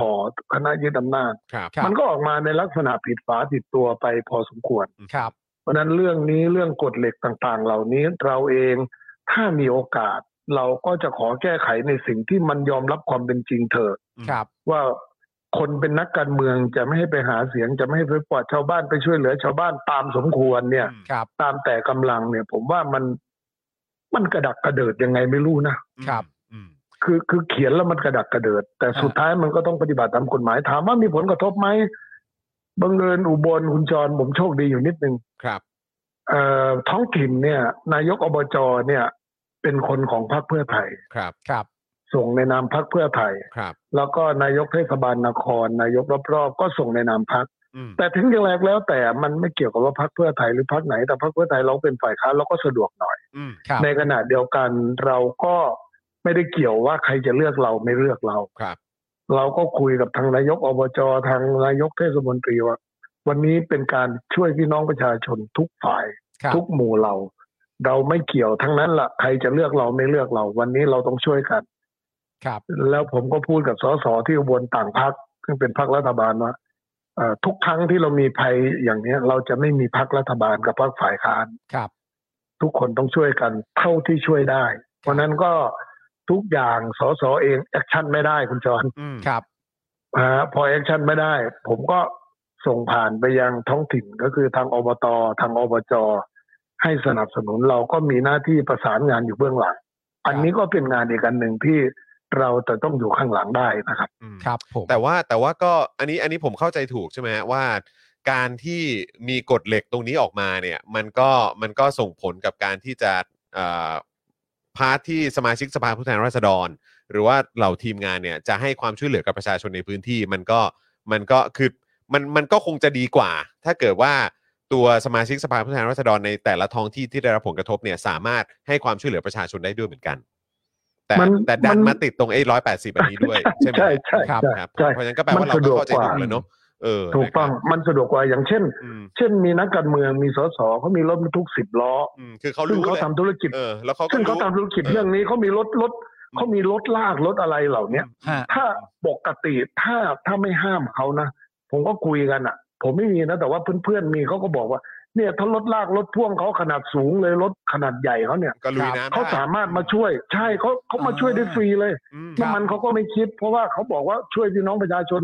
วันหนึ่งค่าน้ำมันประมาณสองสามพันบาทเขาก็ยินดี ครับ อืมอืม ทีเนี้ยมันทำไม่ได้เลยเพราะฉะนั้นก็ก็เรียนเพื่อความเข้าใจว่า บางเรื่องถ้าเกิดภัยพิบัติอย่างนี้เนี่ย อืม มันมันต้องเข้าใจคนที่เป็นผู้แทนด้วย แล้วก็ ครับเพราะว่าเพราะว่า เอ่อ ท้ายที่สุดแล้วคนที่ได้รับผลกระทบหนักสุดก็คือประชาชน อืม ถูกต้องถูกต้องถูกต้องคนคนที่ ทีนี้มันก็มีฝ่ายราชการแน่นอน คุณจรก็พอทราบว่าระบบราชการเรามันมังงุมมังงาหลาขนาดไหน ครับ ครับ ผม กว่าจะเบิกน้ำมันได้กว่ารถจะวิ่งกว่าจะสวัสดีครับ กว่าจะตะเบะกันเนี่ยมันเสียเวลานะแต่ถ้าเป็นเอกชนนี่แป๊บเดียวครับ อืม คุยกันออกไปก็ได้เลย ฮะ อืม เข้าใจครับเพราะว่าจริงๆ ถามคุณสมคิดพอดีว่าเอ่อถ้าเกิดว่ามันไม่ติดกฎเหล็กกกต180 วันเนี่ยเอ่อทั้งสสหรือว่าเอ่อคนที่มีส่วนร่วมในพื้นที่เนี่ยสามารถจะเอ่อทำอะไรให้ได้บ้าง อืม ที่มากกว่าที่ทำอยู่นะตอนนี้ก็คือว่า อื จ ม ริงๆก็ทำได้หลายอย่างเลย อืม แต่ว่า ถูกต้องถู เนื่องจาก ต้ กฎกติกาข้อนี้มันก็เลยมันก็เลยทำไม่ได้ ทีนี้ครับคุณสมคิด ใช่ครั นะ บ คือ คือประเด็นมันคือว่าเนื่องจากว่าต้องเคารพกฎกติกาข้อนี้เนี่ยเพราะเราก็ไม่รู้ว่าทำออกไปรูปแบบไหน มันจะผิดกฎกติกาบ้างเนี่ย แล้วสิ่งที่สามารถทำได้ก็คือทำหน้าที่เป็นฝ่ายประสานงาน ซึ่งณตอนเนี้ยคือประชาชนเขาลำบากไปแล้วอะฮะประชาชนเขาลำบากไปแล้วน้ำท่วมบ้านมิดหลังไปเสร็จเรียบร้อยแล้วนะตอนนี้เนี่ยไอ้กฎกติกาข้อนี้ในช่วงระหว่างนี้ที่น้ำยังท่วมอยู่เนี่ย มันสามารถจะทำอะไรกับกฎกติกาข้อนี้ได้บ้างไหมครับ หรือว่าก็ต้องเคารพต่อไปจนสุดทางหรือยังไงฮะ เอ่อตอนนี้ทำอะไรไม่ได้ ทำไม่ได้ เนื่องจากมันเป็น เลย กฎหมาย ครับ ไม่ได้เลยเนื่องจากมันเป็นกฎหมาย ครับ เราเคยให้ทางพักแจ้งไปทางกกตพูดคุยกันรอบนอกกับกกต ครับ กกตไม่ผ่อนคลาย อืม เรื่องนี้ไม่ผ่อนคลายให้ เพราะถือว่ากฎหมายก็เป็นกฎหมาย ซึ่งเราก็พอเข้าใจได้ ครับ นะครับ แต่ว่าผมก็อยากให้กกตน่ะ พยายามมองอะไรให้รอบด้าน อืม ความจริงสสเองก็ไม่ใช่เทวดาที่จะไปช่วยได้ทุกเรื่องหรอก ครับ แต่มันเป็นกำลังใจคนในพื้นที่ มันเป็นกำลังใจที่คนเป็นตัวแทนพี่น้องประชาชน ได้ทำเรื่องนู้นเรื่องนี้บ้างบ้างน้อยมันมันก็เป็นพลังรวมกัน อืม ซึ่งอย่างน้อยๆมันก็คนมีพลังมากก็ช่วยเยอะ คนมีพลังน้อยก็ช่วยน้อย ครับ เหล่านี้ต่างหากที่ที่เราคิดว่ามันควรจะผ่อนปลนข้อนี้ได้ แต่ว่าในเมื่อผ่อนไม่ได้ เราก็ไม่เราก็ไม่ได้ว่าอะไร ครับ เพียงแต่ว่าถ้าเรามีโอกาส ที่จะมีอำนาจวาสนาเรื่องแบบนี้ควรจะถูกแก้ไขโดยสภาผู้แทนราษฎร อืม ครับ อืม อืม อันนี้สำคัญครับ ครับ นะฮะคราวนี้เออผมขอถามเอ่อประเด็นนี้ได้ไหมครับ แต่ผมไม่แน่ใจว่าทางคุณสมคิดจะติดอะไรหรือเปล่า คือเอ่อเพราะผมพวกเราก็กังวลมากนะฮะเกี่ยวกับเรื่องของ ร้อยแปดสิบกฎเหล็กนะ ก คุ ฎ ณสม เหล็ คิ ก ดฮะ ร้อยแปดสิบวันเนี่ยเออเออแต่ว่าคือคือผมอะอยากถามความเห็นคือว่าเออแนะเราเราอ่ะมีมีโอกาสได้นำเสนอข่าว แล้วก็ข้อมูลแล้วก็รายละเอียดเกี่ยวกับงบประมาณที่ถูกใช้ไปกับเรื่องของ เอ่อการบริหารจัดการน้ำนะครับเอ่อตั้งแต่หลังการรัฐประหารเป็นต้นมาเนี่ยเออเราก็เลยแบบพอพอมันมาเกิดเหตุการณ์แบบเนี้ยครับอ่ะแน่นอนมันเกิดในหลากหลายพื้นที่ 50 กว่าจังหวัดทั่วประเทศได้รับผลกระทบ ครับ เกี่ยวกับน้ำท่วมอุทกภัยต่าง ๆ เหล่านี้ ครั กรุบงกรุงเทพก็หนักเหมือนกัน อุบลเนี่ยเออเนี่ยวันนี้ที่เราคุยกันอยู่เนี่ยก็ก็กำลังรับผลเอ่อได้รับผลกระทบค่อนข้างหนักพอสมควรด้วย ครั เอ่อบ ก็เลยอยากจะถามความเห็นเกี่ยวเรื่องของการใช้งบประมาณ และการบริหารจัดการน้ำของของรัฐบาลในช่วงที่ผ่านมาครับ จากความเห็นของคุณสมคิดพอจะแสดงความเห็นหน่อยได้ไหมครับ ว่าคิดเห็นว่ายังไงเออมัน ได้ แสดงความเห็นได้ เพราะว่าเป็นเรื่องปกติความเดือดร้อนพี่น้องประชาชน โอ เนี่ย เค ครับ ผมเรียนนะครับ ว่าเรียนท่านผู้ชมรายการว่า การบริหารจัดการน้ำเนี่ยมันไม่ใช่เพิ่งเริ่มเกิด อืม ครับ มันเป็นมานานแล้ว แล้วเป็นมาทุกยุคเราเองแก้ไขเนี่ย ท่านจำได้ไหมครับ ตอนปี 54 หลังจากเกิดเหตุการณ์ใหญ่เนี่ย รัฐบาลโดยรัฐบาลโดยพรรคเพื่อไทย ท่านนายกยิ่งรักษณ์และคณะเนี่ย จะกู้เงิน 3 5 0 0 0 0า อืม เพื่อจะมาทำน้ำทุกระบบ อืม ใน 25 น้ำสาขา ครับ ซึ่งเราวางระบบเซตทุกภาคทำใช้เวลา 3 ปี ครับ ประมาณนี้ประมาณ 3 ปี ฮะ ปรากฏว่าถูกเบรก ไม่ให้กู้เงิน จริง ๆ เงินก็ไม่เยอะสามแสนห้า ครับ ถามว่าทำไมต้องถูกเบรก มันก็มันนั้นเป็นประเด็นทางการเมือง ครับ ครับ แต่ทุกวันนี้เนี่ยการแก้ไขปัญหาเนี่ย มันเป็นการแก้ไขปัญหาเป็นระบบราชการล้วน ครับ ๆ เพราะรัฐบาลคนเอกประยุทธ์นี่ต้องพูดถึงเลย ครับ ท่านเองก็ไม่มีนโยบายที่ชัดเจน เช่น ผมไม่เห็นด้วยเลยกับการลอกคลองปีละเจ็ดแปดพันล้าน ครับ แปดปีมานี่มันได้ผลน้อยถามว่าได้ผลไหม มันได้แต่มันน้อย ครับ ลงไปร้อยบาทได้สิบบาทมันไม่คุ้ม โอ้โห ฮะ ครับ หลายโครงการที่ทำเนี่ย มันเหมือนระบบราชการทำโอ้ยน่ะเราได้ทำแล้ว เราได้ทำแล้ว เราได้สั่งการไปแล้ว แต่เวลาผลออกมามันอย่างที่เห็น อืม ครับ นะครับ ผลออกมา แล้วก็แปลก ใครที่เคยอยู่อุบนก็จะรู้ว่า อุ้ยอุบลมันน้ำท่วมได้ยังไงตอนมาเดือนเมษามันแห้งจะตาย อืมครั นั่ บ นคือกติกาหนึ่งที่เราบอกว่า เวลาน้ำเยอะเราก็ปล่อยไหลทิ้งลงแม่น้ำโขง อืม เราไม่มีวิธีการที่จะเก็บน้ำดึงน้ำไปไว้เอ่อกับพี่น้องประชาชน ซึ่งต้องการน้ำเวลาฉุกเฉิน อืม ครับ ครับผม เราเรื่องเรื่องนี้เรื่องนี้ถ้าจะพูดก็ยาว ผมเองก็บอกว่าในในการประชุม หรือว่าในในกระทรวงมหาดไทย โครงการหนึ่งที่ผมไม่เห็นด้วยเลย ต่อให้บอกว่าได้ประโยชน์ก็ช่าง ต้องงดขุดลอกคลองเล็กๆน้อยๆก่อน อืม ทำเรื่องใหญ่ซะ ครับ เรื่องเล็กค่อยทำทำทีหลังก็ได้ อืม ครับ เอาเรื่องที่สำคัญก่อน อืม เช่น จังหวัดอุบลเนี่ย ก่อนปี 62 เล่าให้ฟังเลยนะครับ ปี 62 เราประชุมทั้งคณะเลย ประชุมกรรมาธิการการปกครองประชุมใครร่วมกัน ในในรัฐที่ผมอยู่ ท่านผู้ว่าใครต่อใครนั่งหมดกรมชนประธานนั่งหมด ให้เสนอโครงการในในที่เอ่อเรื่องอุบลจะแก้ไข ครับ ผมเสนอโครงการอยู่ มันไม่ใช่โครงการผมคนเดียวหรอกมันนั่งอยู่หลายๆคน อืม เรื่องน้ำท่วม ปีนี้จะต้องจ่ายอย่างน้อยห้าพันล้าน เมืองอุบลเสียหายอย่างน้อยห้าพันล้านนะ ค ค รั รั บบ ครับ ครับ ซึ่งมันมหาศาลมาก แต่ว่าถ้าเราทำถ้าเราทำเชิงระบบทั้งหมด ดึงน้ำไปลงสาขาสองสาขาสามซึ่งมันมีน้ำต่างๆ พอสมควร ฮะ หรือเอาอะไรคิดอะไรไม่ได้ทำอุโมงค์ดึงน้ำแม่ดึงน้ำออกจากแม่น้ำโขงแม่น้ำมูลลงแม่น้ำโขงโดยเร็ว ครับ ซึ่งใช้เงินถามว่าใช้ไหมใช้ ผมเคยให้กรมชลประทานให้ทำบอกใช้เงินสามหมื่นล้าน อืม ผมไม่ได้มองว่าประเด็นเรื่องเงิน ผมมองประเด็นว่าเราจะซ้ำซากอยู่เมืองอุบนอย่างนี้เหรอ ครับผม ปีหกสองเราก็สูญเสียเป็นหมื่นล้าน ปีนี้เราก็โดนอีกอย่างน้อยห้าพันอย่างน้อยนะครับ อืม ฮะ ห้าพันล้าน ครับ ซึ่งซึ่งแค่ปีสองปีเราเสียหายเป็นหมื่นเป็นสองหมื่นล้านแล้ว อืม ครับผม แต่ถ้าระยะยาวเราอยู่ได้เป็นร้อยปีทำไมรัฐบาลไม่คิดจะทำอ่ะ อืม อืม เรื่องนี้ไม่ใช่เรื่องใหม่ แล้วก็เป็นไม่ใช่เรื่องยาก ครับ เป็นเรื่องแค่ลงทุนนะครับ เป็นเรื่องแค่ลงทุน ผมก็บอกว่า แน่นอนคนกทม คนกรุงเทพลงทุนสามแสนกว่าล้าน รถไฟสิบเอ็ดสาย ซึ่งก็ไม่ใช่เรื่องใหม่นะ เป็นเรื่องที่รัฐบาลผมเคยทำไว้นะนะครับ ครับ ลงทุนรถไฟซึ่งก็ไม่ได้ผิดปกติ เป็นลงทุนเนี่ยเพียงแต่มันแพงเท่านั้นเอง อืม คือลงทุนอย่างนี้ไม่ว่า แต่ว่าเอ๊ะทำไมภาคอีสาน อะไรที่มันจะเสียหายไม่ว่าภาคอีสานนะทุกภาคอะ อืมโดน อะไรที่มันจะเสียหายเนี่ย ครับ รัฐบาลต้องตัดใจเลย อืมอืม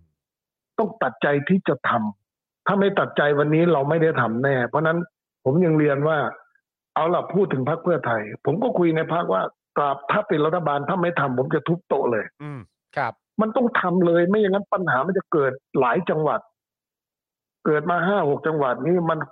ค่าเสียหายมันประเมินไม่ได้มหาศาลนี่ยังไม่ได้พูดถึงที่นาที่เสียหายนะครับ ครับ อุบลเกือบสามแสนไร่นะครับ คุณจรนะ อืม ครับ อืม สองแสนกว่าไร่ซึ่งมันมันมันมันสาหัสนะ ฮะ เพราะฉะนั้นก็แต่แต่อันนี้อันนี้เราพูดได้ใช่ไหมครับว่าไอ้ปัญหาที่เราเจออยู่ใน 50 กว่าจังหวัดทั่วประเทศเนี่ย มันก็สะท้อนถึงปัญหาการการใช้งบประมาณ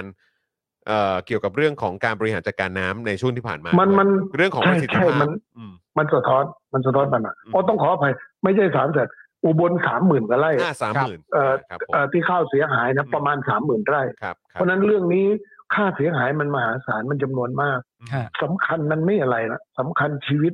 วัฒนธรรมความเป็นอยู่เขามันลำบาก อืม ครับ อืม มันลำบากไอ้นั่นสำคัญกว่า แต่นี้แต่นี้ผมตกใจมากเพราะเขาบอกว่าในในในบางพื้นที่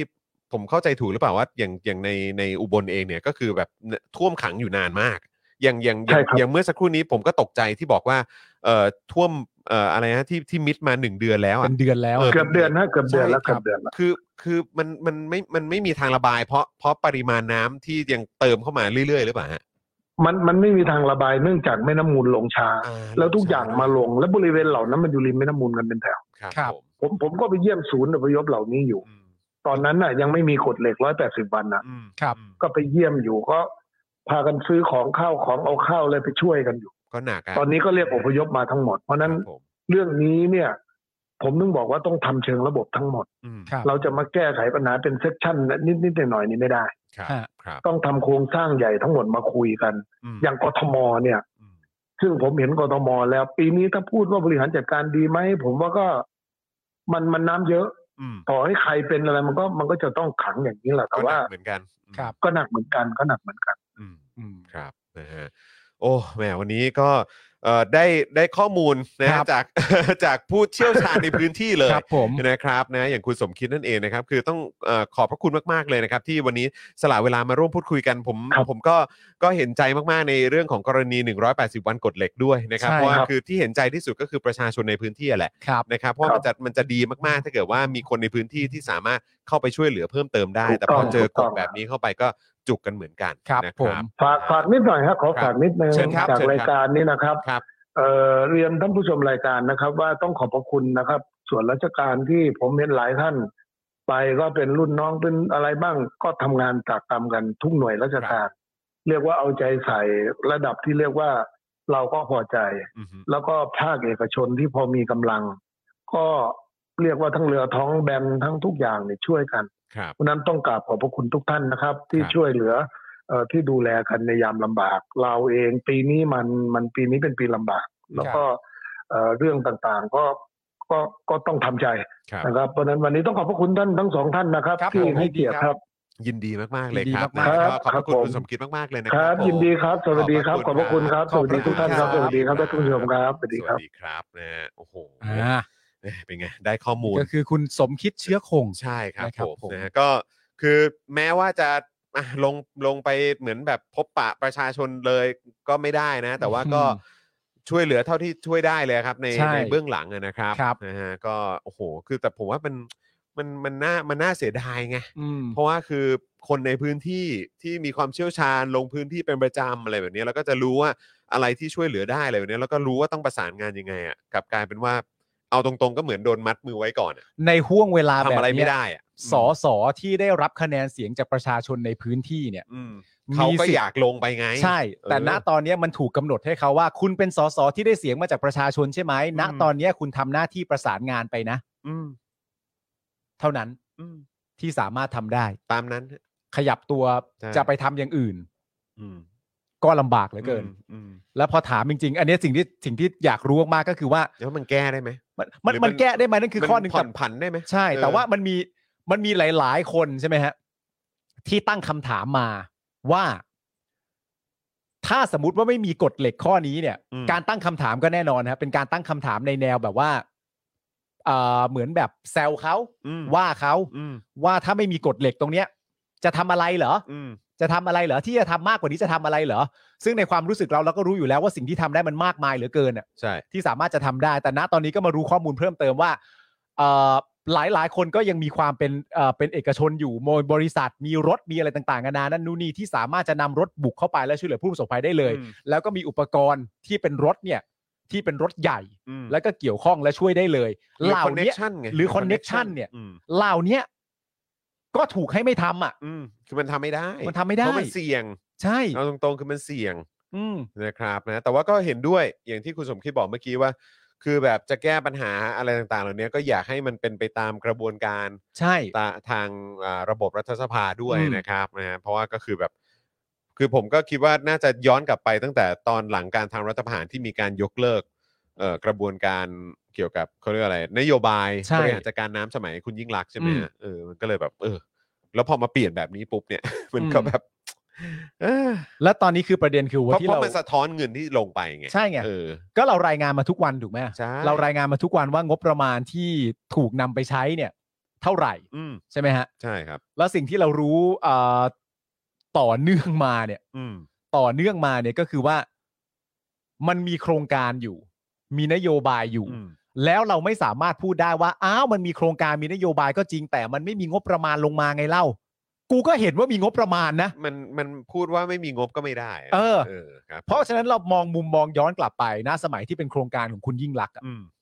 พอมีโครงการแบบนั้นเสร็จเรียบร้อยเนี่ยที่จะเหมือนปรับแล้วก็เป็นการปรับโครงสร้างเลยอะคือเหมือนอารมณ์ว่าเราไม่ต้องลอกท่อกันแล้วอะ อืม ลอกท่ออาจจะต้องทำอยู่ แต่โดยรวมโครงสร้างมันจะเปลี่ยน ครับ มันจะเปลี่ยนแล้วมันสามารถจะทำให้เขตการน้ำท่วมเนี่ยมันสามารถแก้ได้อย่างยั่งยืนมากขึ้น มันก็ถูกพังแล้วก็ล้มลงไป อืม เนื่องจากอีโก้ เนื่องจากอะไรต่างๆนานาเราไม่แน่ใจ แต่เข้ามานะไม่ชอบทำแน่ อืม ๆ ผิดกฎแน่ๆ แล้วประเด็นก็คือว่าพอล้มอันนั้นไปเสร็จเรียบร้อยเนี่ย มันก็ไม่ใช่ว่าไม่ได้ทำอะไรต่อไง อืม คุณมี แล้ว โค ถ้า รงการออกมาอย่างชัดเจน แล้วถ้า นะ เกิดผมจำไม่ผิดเอ่อน้ำนิ่งพี่ขอคอนเฟิร์มเลขอีกทีถ้าน้ำนิ่งฟังอยู่นะ อืม พี่เข้าใจถูกใช่ไหมตอนยิ่งเอ่อของของรัฐบาลเจ๊ปูเนี่ย อืม สามแสนห้าหมื่นล้านมั้ง ใช่ ใช่ไหมเออเหมือนที่คุณสมคิดพูดเมื่อสักครู่นี้ ใช่ สมัยคุณยิ่งรักษณ์คือประมาณ 3 5 0 0 0 0 ล้าน แต่ว่าที่เราสรุปกันไปวันก่อน เข้าใจว่า อ่า ประมาณ 4 1 2 0 0 0 ล้านป่ะ เอาเป็น ถ้ ว่า ผมจำไม่ผิดนะ เอาเป็นว่างบแต่ละปีเนี่ยที่ลงไปเนี่ย รวมๆกันแล้วอะ รวมๆกันแล้วเนี่ย แต่แต่ละปี แล้วก็ ไ มีงบอื่นด้วย งบอื่นด้วย แต่รวมๆแล้วสำหรับเรื่องเกี่ยวกับประเด็นจัดการน้ำเนี่ย ไม่มี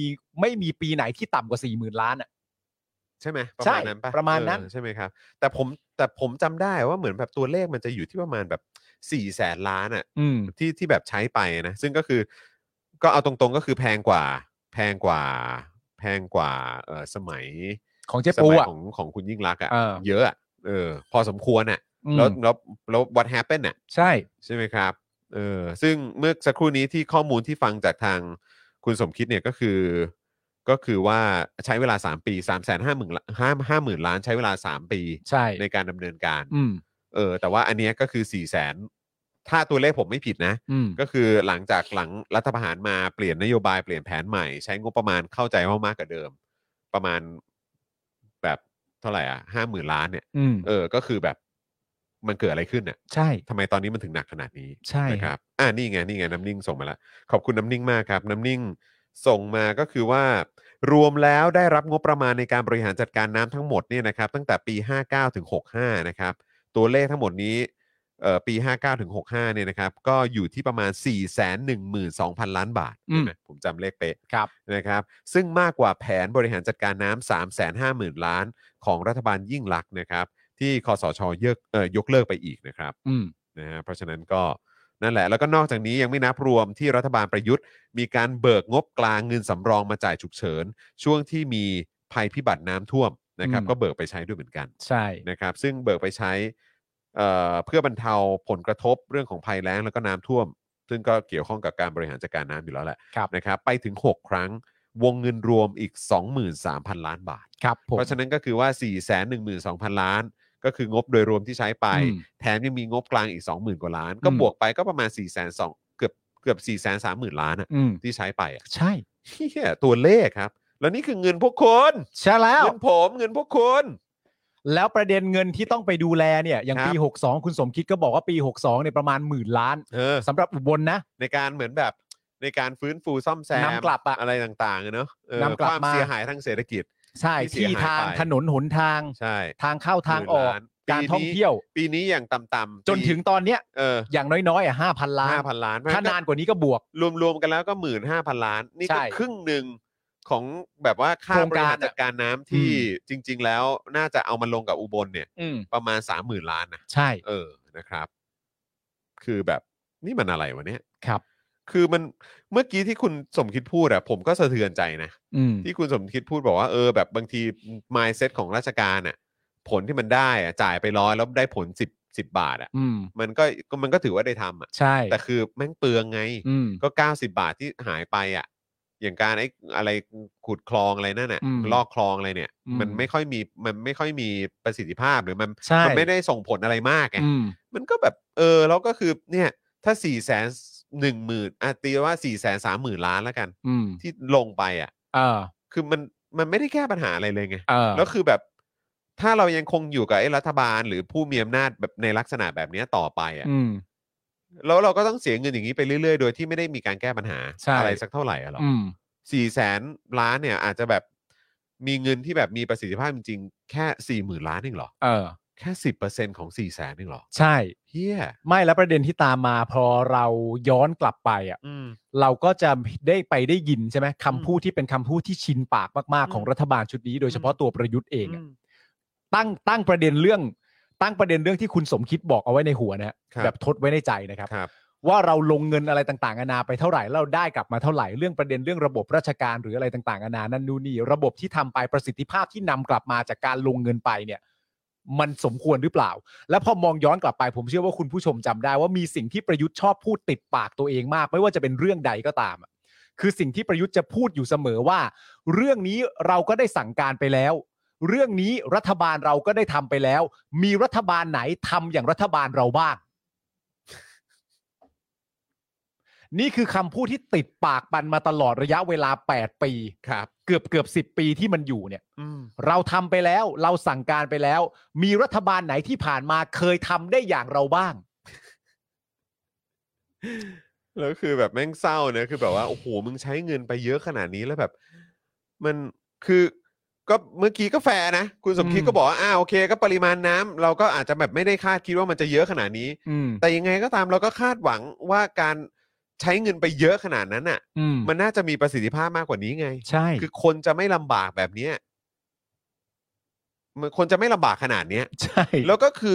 ย้อนกลับไปอีกครั้งหนึ่ง อันนี้คือผมสะเทือนใจแล้วผมตกใจมาก ไอ้ตรงที่เขาที่ไปสัมภาษณ์ชาวอายุทยา อืม ซึ่งก็อยู่ใกล้เรามาก ใกล้กรุงเทพมหานครมากอะ อืม แล้วก็คือท่วมตลอดเวลา อืม เหมือนเดิม ใช่ ก็คือเหมือนเดิมตลอดเลย ก็คือแบบก็ไปลงตรงเขาด้วยเหมือนเดิม อยู่เหมือนทุกปีอะไรอย่างเงี้ย อืม แล้วก็คือแบบโอ้โห ท่วมสี่เมตรแล้ว อืม คือแบบบ้าไปแล้ว นี่คือคนจะต้องใช้ชีวิตกันอย่างนี้จริงๆวะแล้ว แล้วประจวบกับสิ่งที่มีคนออกมาพูดใช่ไหม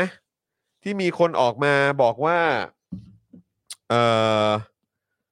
มีคนที่ออกมาบอกว่า ของจะเสียมันก็ต้องเสีย เดี๋ยวเราค่อยหาใหม่ อืม บางอย่างเป็นโชคชะตาเรา ถ้าเราไม่อยู่ตรงนั้นมันก็ไม่ท่วม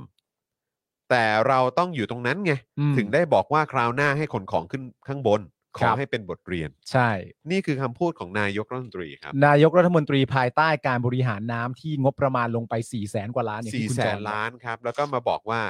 เออ ไม่เอาของขึ้นล่ะ เออ เห็นไหมบอกแล้วไงไวาให้เอาของขึ้น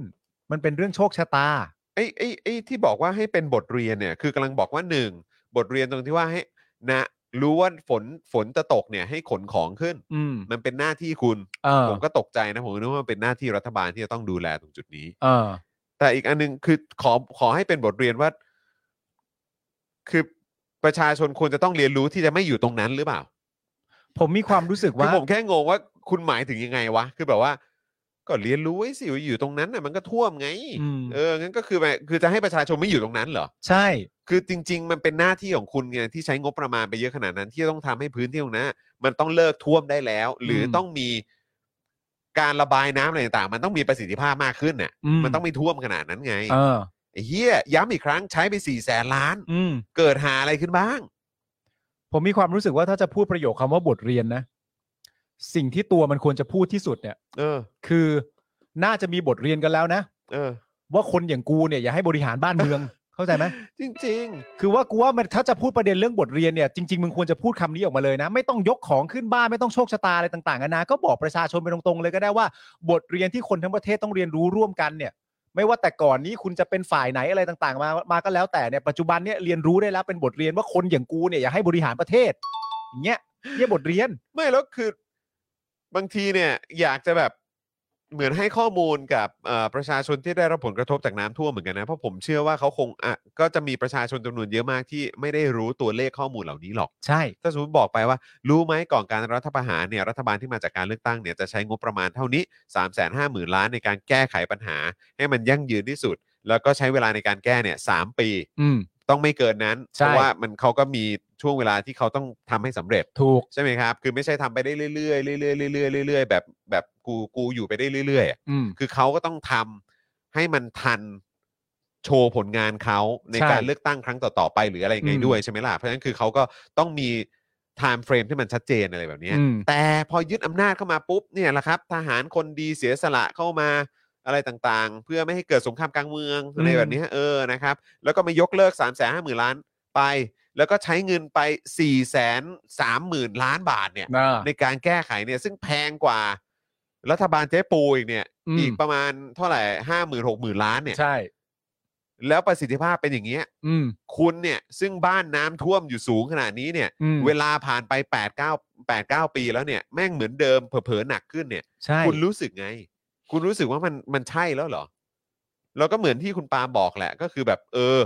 ให้เป็นบทเรียนไว้ อืม ว่าคนอย่างเงี้ยไม่ควรมาให้บริหาร ใช่ แล้วถ้าคนอย่างเงี้ยแม่งมายึดอำนาจอีก หรือว่าเข้ามาด้วยวิธีผิดๆอีกเนี่ย เราต้องออกมาไล่มัน ใช่ อืมนะครับ คนอย่างนี้เข้ามาจะกินไวายกันไม่ได้นะฮะ ไม่ได้ฮ ไม่ได้ฮะจะ นั่ กิ ง น ริม ไวาย ทะเลอะไรไม่ได้ กินไวายริมทะเลร้องเพลงกันไม่ได้นะ เอา ฮะ ไม่ได้ครับ พอมาแล้วเป็นอย่างนี้ไม่ได้นะฮะจะไปยินดีอะไรไม่ได้แล้วนะครับ เออคือสี่แสนล้านมันต้องเลิกท่วมแล้วหรือมันมันต้องแบบมันต้องท่วมน้อยกว่านี้เยอะอะคือถ้า มันต้อง ใช้ ดี เ ขึ้นมากๆอ่ะ คือมึงใช้เงินเยอะมากเลยนะเว้ยเฮีย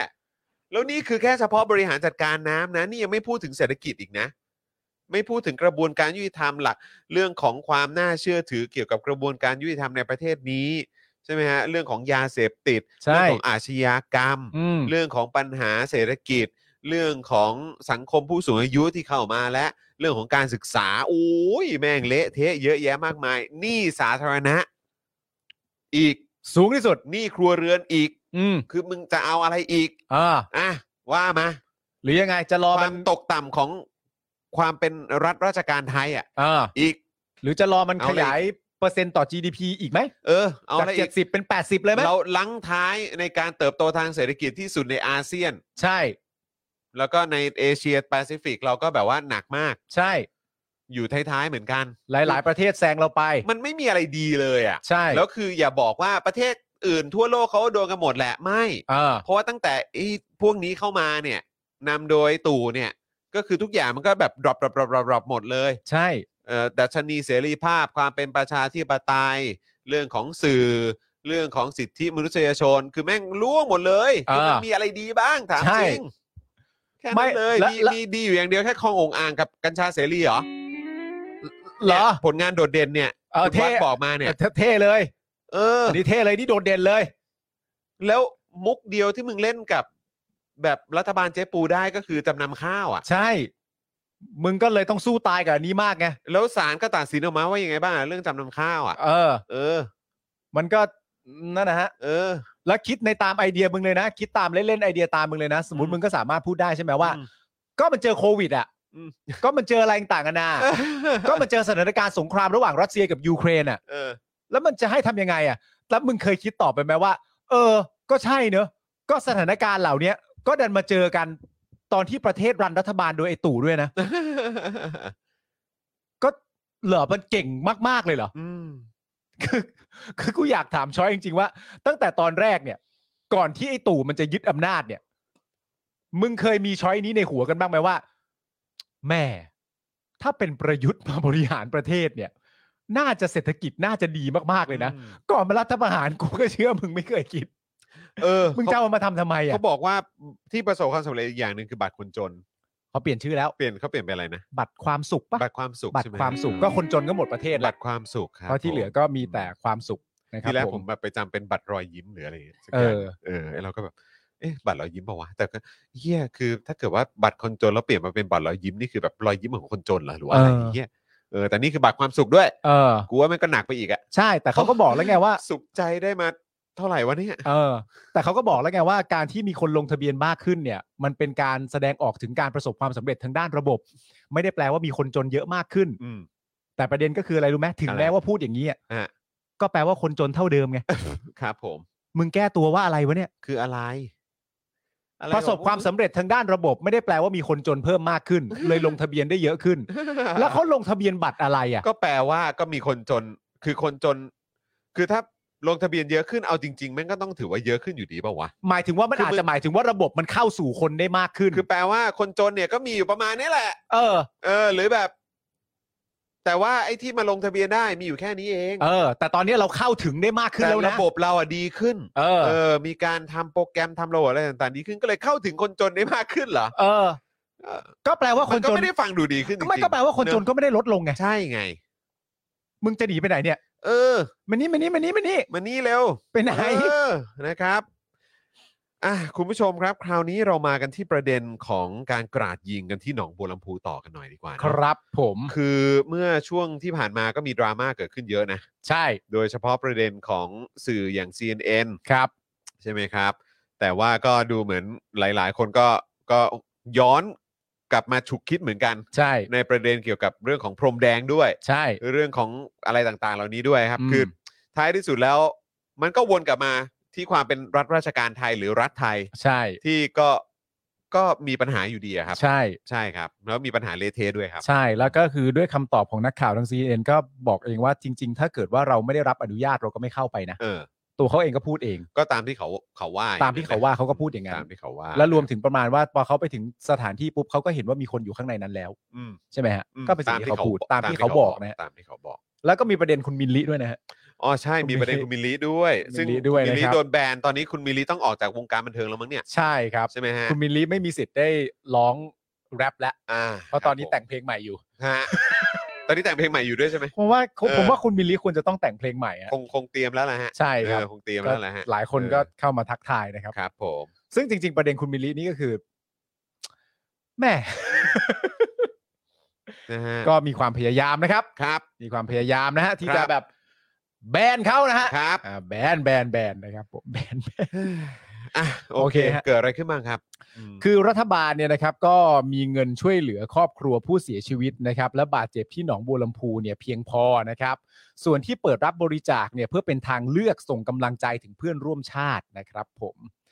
คุณอนุชาบุรพชัยศรีนะครับโฆษกประจำสำนักนายกรัฐมนตรีนะครับ เปิดเผยถึงการดำเนินการให้ความร่วมมือเยียวยาผู้เสียชีวิต ผู้บาดเจ็บ และผู้ได้รับผลกระทบจากเหตุโศกนาฏกรรมที่จังหวัดหนองบัวลำพูนะครับ ของหน่วยงานภาครัฐขณะนี้นะครับ ว่าได้เร่งดำเนินการมอบเงินเพื่อช่วยเหลือตามข้อสั่งการของประยุทธ์ โดยหน่วยงานภาครัฐเนี่ยนะครับ มีความคืบหน้าการจ่ายเงินช่วยเหลือนะครับ ให้กับผู้ได้รับบาดเจ็บ และผู้เสียชีวิตกรณีเหตุดังกล่าวเนี่ยนะครับ รวมแล้ว 13 ล้าน9 2 7 5 5 5 บาทนะครับ ทั้งนี้นะครับคณะกรรมการกองทุนเงินช่วยเหลือผู้ประสบสอ่าประสบภัยสาธารณะเอ่อประสบสาธารณภัยเนี่ยนะครับ สำนักนายกรัฐมนตรีเนี่ยนะครับ มอบเงินช่วยเหลือเป็นค่าจัดการศพ และเงินทุนเลี้ยงชีพให้กับทายาทผู้เสียชีวิตจำนวน 34 ราย รายละ 200,000 บาทนะครับ รวมเป็นเงิน6ล้าน8แสนบาท ยังไม่รวมถึงผู้ก่อเหตุ และบุคคลในครอบครัวนะครับ ซึ่งจะต้องมีการตรวจสอบข้อเท็จจริงก่อนนะฮะ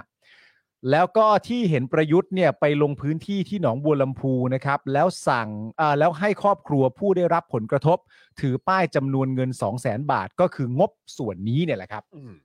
นะครับ ก็คือ 2 0 0แสนบาทเนี่ยก็ อันนี้อันนี้ก็คือเออมีเรามีภาพใช่ไหมพี่ใหญ่ ครับ ขอเอาภาพขึ้นได้ไหมฮะ ตอนที่เป็นป้ายใช่ไหมนะฮะที่เราที่เราเห็น เห็นประยุทธ์ไปลงพื้นที่ที่หนองบัวลำพู อันนี้จังหวัดตบไหล อันนี้อ๋ออันนี้อันนี้เป็นอันนี้เป็นตอนงานตอนงานศพเนาะ ใช่ เอออันี้ ครับ ก็คือวันที่เนี่ยเอาป้ายไปให้เนี่ยแหละ แล้วก็ให้ถือป้ายเนี่ย ซึ่งแบบอะไรอะเอาป้ายไปให้เนี่ย ประเทศเหล่านี้มันเป็นอะไรเนาะประเทศเหล่านี้มันเป็นอะไร เห็นภาพแบบนี้มันก็มันก็มันมันหมดคำจะบรรยายเลยอะกูเนี่ยงงมากเลยว่ะ แล้วคนที่ออกมาเถียงแทนเนี่ย ก็เถียงได้งงมาก คือ นะฮะ มึงจะมันมีอะไรให้เถียงวะกู เขา ถามจริง เขาเถียงแทนในประเด็นที่นอกประเด็นไงเหมือนที่ผมเคยยกตัวอย่างบอกคุณนึกออกปะ เออ วิธีที่เขาใช้ในการเถียงหรือในการถกเถียงอ่ะเขาจะยกประเด็นอะไรบางอย่าง ที่ไม่มีใครเถียงกับเขา เออ แล้วนำมาแตกฉานประเด็นนั้น เออ แล้วก็ส่งข้อมูลนี้ต่อ เออ นึกออกปะประเด็นเนี้ยลักษณะคล้ายกัน เออ สิ่งที่เขาอุ้มชูหรือสิ่งที่เขาช่วยในประเด็นนี้ เพื่อทำให้มันเกิดความเหมาะสมเนี่ย ก็คือเขาชูประเด็นเรื่องเงินเยียวยา เออ ซึ่งไม่มีใครพูดเรื่องประเด็นเงินเยียวยา เออ คือคือไม่ไม่ ไม่มีใครไม่มีใครสงสัยเรื่องเงินเยียวยาคือประชาคือประชาชนเหล่านี้ที่ได้รับผลกระทบก็ต้องก็ควรได้รับ ถูก เงินเยียวยา ต้องแล้ว ะ มัน ถูก มี ต้อง เงิน แล้ว สำหรับผู้ประสบสาธารณภัย ไม่มีไม่มีใครเถียงเรื่องนี้ ใช่ แต่คนที่เขาเถียงเขาเถียงกันว่าไอ้สิ่งที่มึงทำกันอยู่เนี่ย พิธีการของคุณน่ะ เออ ที่คุณทำอ่ะในภาวะของการที่มีผู้เสียชีวิตเป็นโศกนาฏกรรมครั้งใหญ่เนี่ย อืม เขาพูดเรื่องนี้อ่ะแล้วเวลามึงจะกลับมาเถียงที่มึงจะช่วยอุ้มชูประเด็นนี้ มึงก็อุ้มชูประเด็นเรื่องเงินเยียวยา ซึ่งไม่มีใครคุยกับมึงเรื่องนี้อ่ะ เขาไม่ได้เขาไม่ได้เขาไม่ได้คุยกับมึงเรื่องนี้ฮะ อืม มึงทุกเรื่องเลยนะ ย้อนกลับไปนอกประเด็นนี้ก็เหมือนย้อนกลับมาประเด็นเดิมเรื่องประมาณว่า มึงจะให้เขาส่งเครื่องบินไปยิงเครื่องบินพม่าเหรอ เขา ใคร เขา พูดอ่ะ ใครบอกให้เขาไปยิงไอ้ห่า ใครบอกให้เขาบินขึ้นไปเพื่อยิงเครื่องบินพม่า ให้คนขับเครื่องบินพม่าตายแล้วลงมา ซะ สลิปนี่ไม่สลิปจริงๆ แม่งตลกจริงๆนะเออสลิปนี่มึงเป็นสลิปจ ขอ ริ งมึงงๆนะเนี่ยมึงคุยไม่รู้เรื่องนะเ มึงชอบมึงชอบเอาประเด็นที่ไม่มีคนเถียงด้วยไปแตกฉานแล้วก็ส่งต่อเหมือนมึงชนะแล้วอ่ะ เออใช่ เออมึงมึงจริง ๆ เนอะ เจะเลย ข้อมูลนะครับ ครับ เพิ่มเติมนะครับ ครั ก็ บ คือจำนวนเงิน 13 ล้านเนี่ยนะครับ ตามที่อนุชาบอกเนี่ยนะครับ แบ่งเป็นจากสำนักนายกที่มอบให้ครอบครัวผู้เสียชีวิตรายละ 2 0 0 0 0 0 บาท รวม6ล้าน8แสนบาท จากกระทรวงยุติธรรมมอบให้ครอบครัวผู้เสียชีวิตรายละ 1 1 0 0 0 0 บาท รวม3ล้าน9แสน60,000 บาท จากกระทรวงการพัฒนาสังคมและความมั่นคงของมนุษย์ มอบเงินให้ผู้ได้รับผลกระทบจำนวน8แสนเออห้าแสนแปดหมื่นสองพันบาท และสำนักงานประกันสังคมมอบให้รวม2ล้าน5แสน8หมื่น5,555 บาทนะครับ อนุชานะครับยังชี้แจงเรื่องที่รัฐบาลนะครับ เปิดรับบริจาคว่า เมื่อมีสาธารณภัยเกิดขึ้น จะมีประชาชนที่มีความประสงค์จะร่วมให้ความช่วยเหลือผู้ประสบภัย แต่ยังไม่มีช่องทางที่จะร่วมดำเนินการเช่นนั้นได้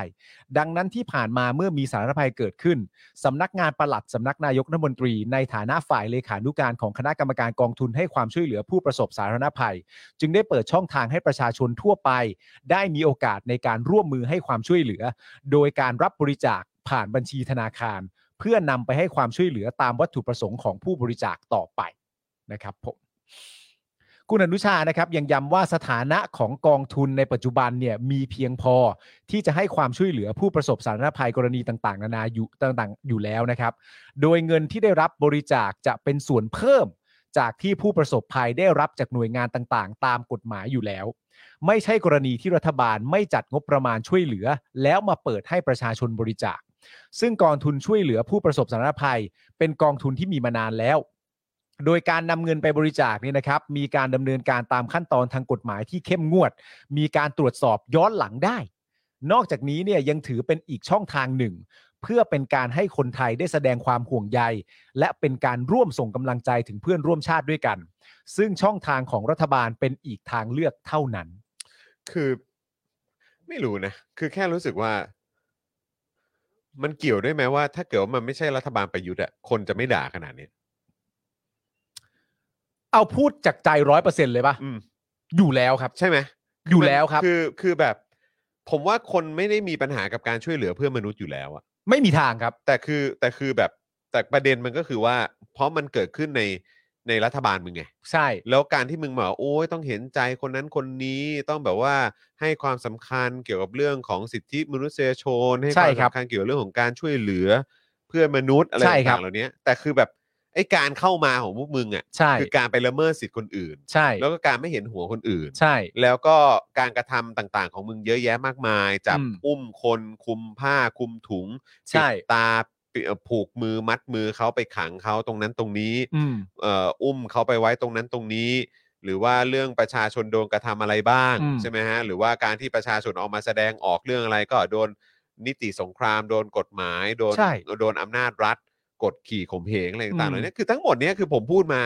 มันก็ก่อให้เกิดว่ามึงทำอะไรอ่ะ คนเขาก็อีกันหมดแหละ ใช่ แล้วพอมึงมาแบบว่า โอ้ยมาแบบเหมือนฟิลแบบ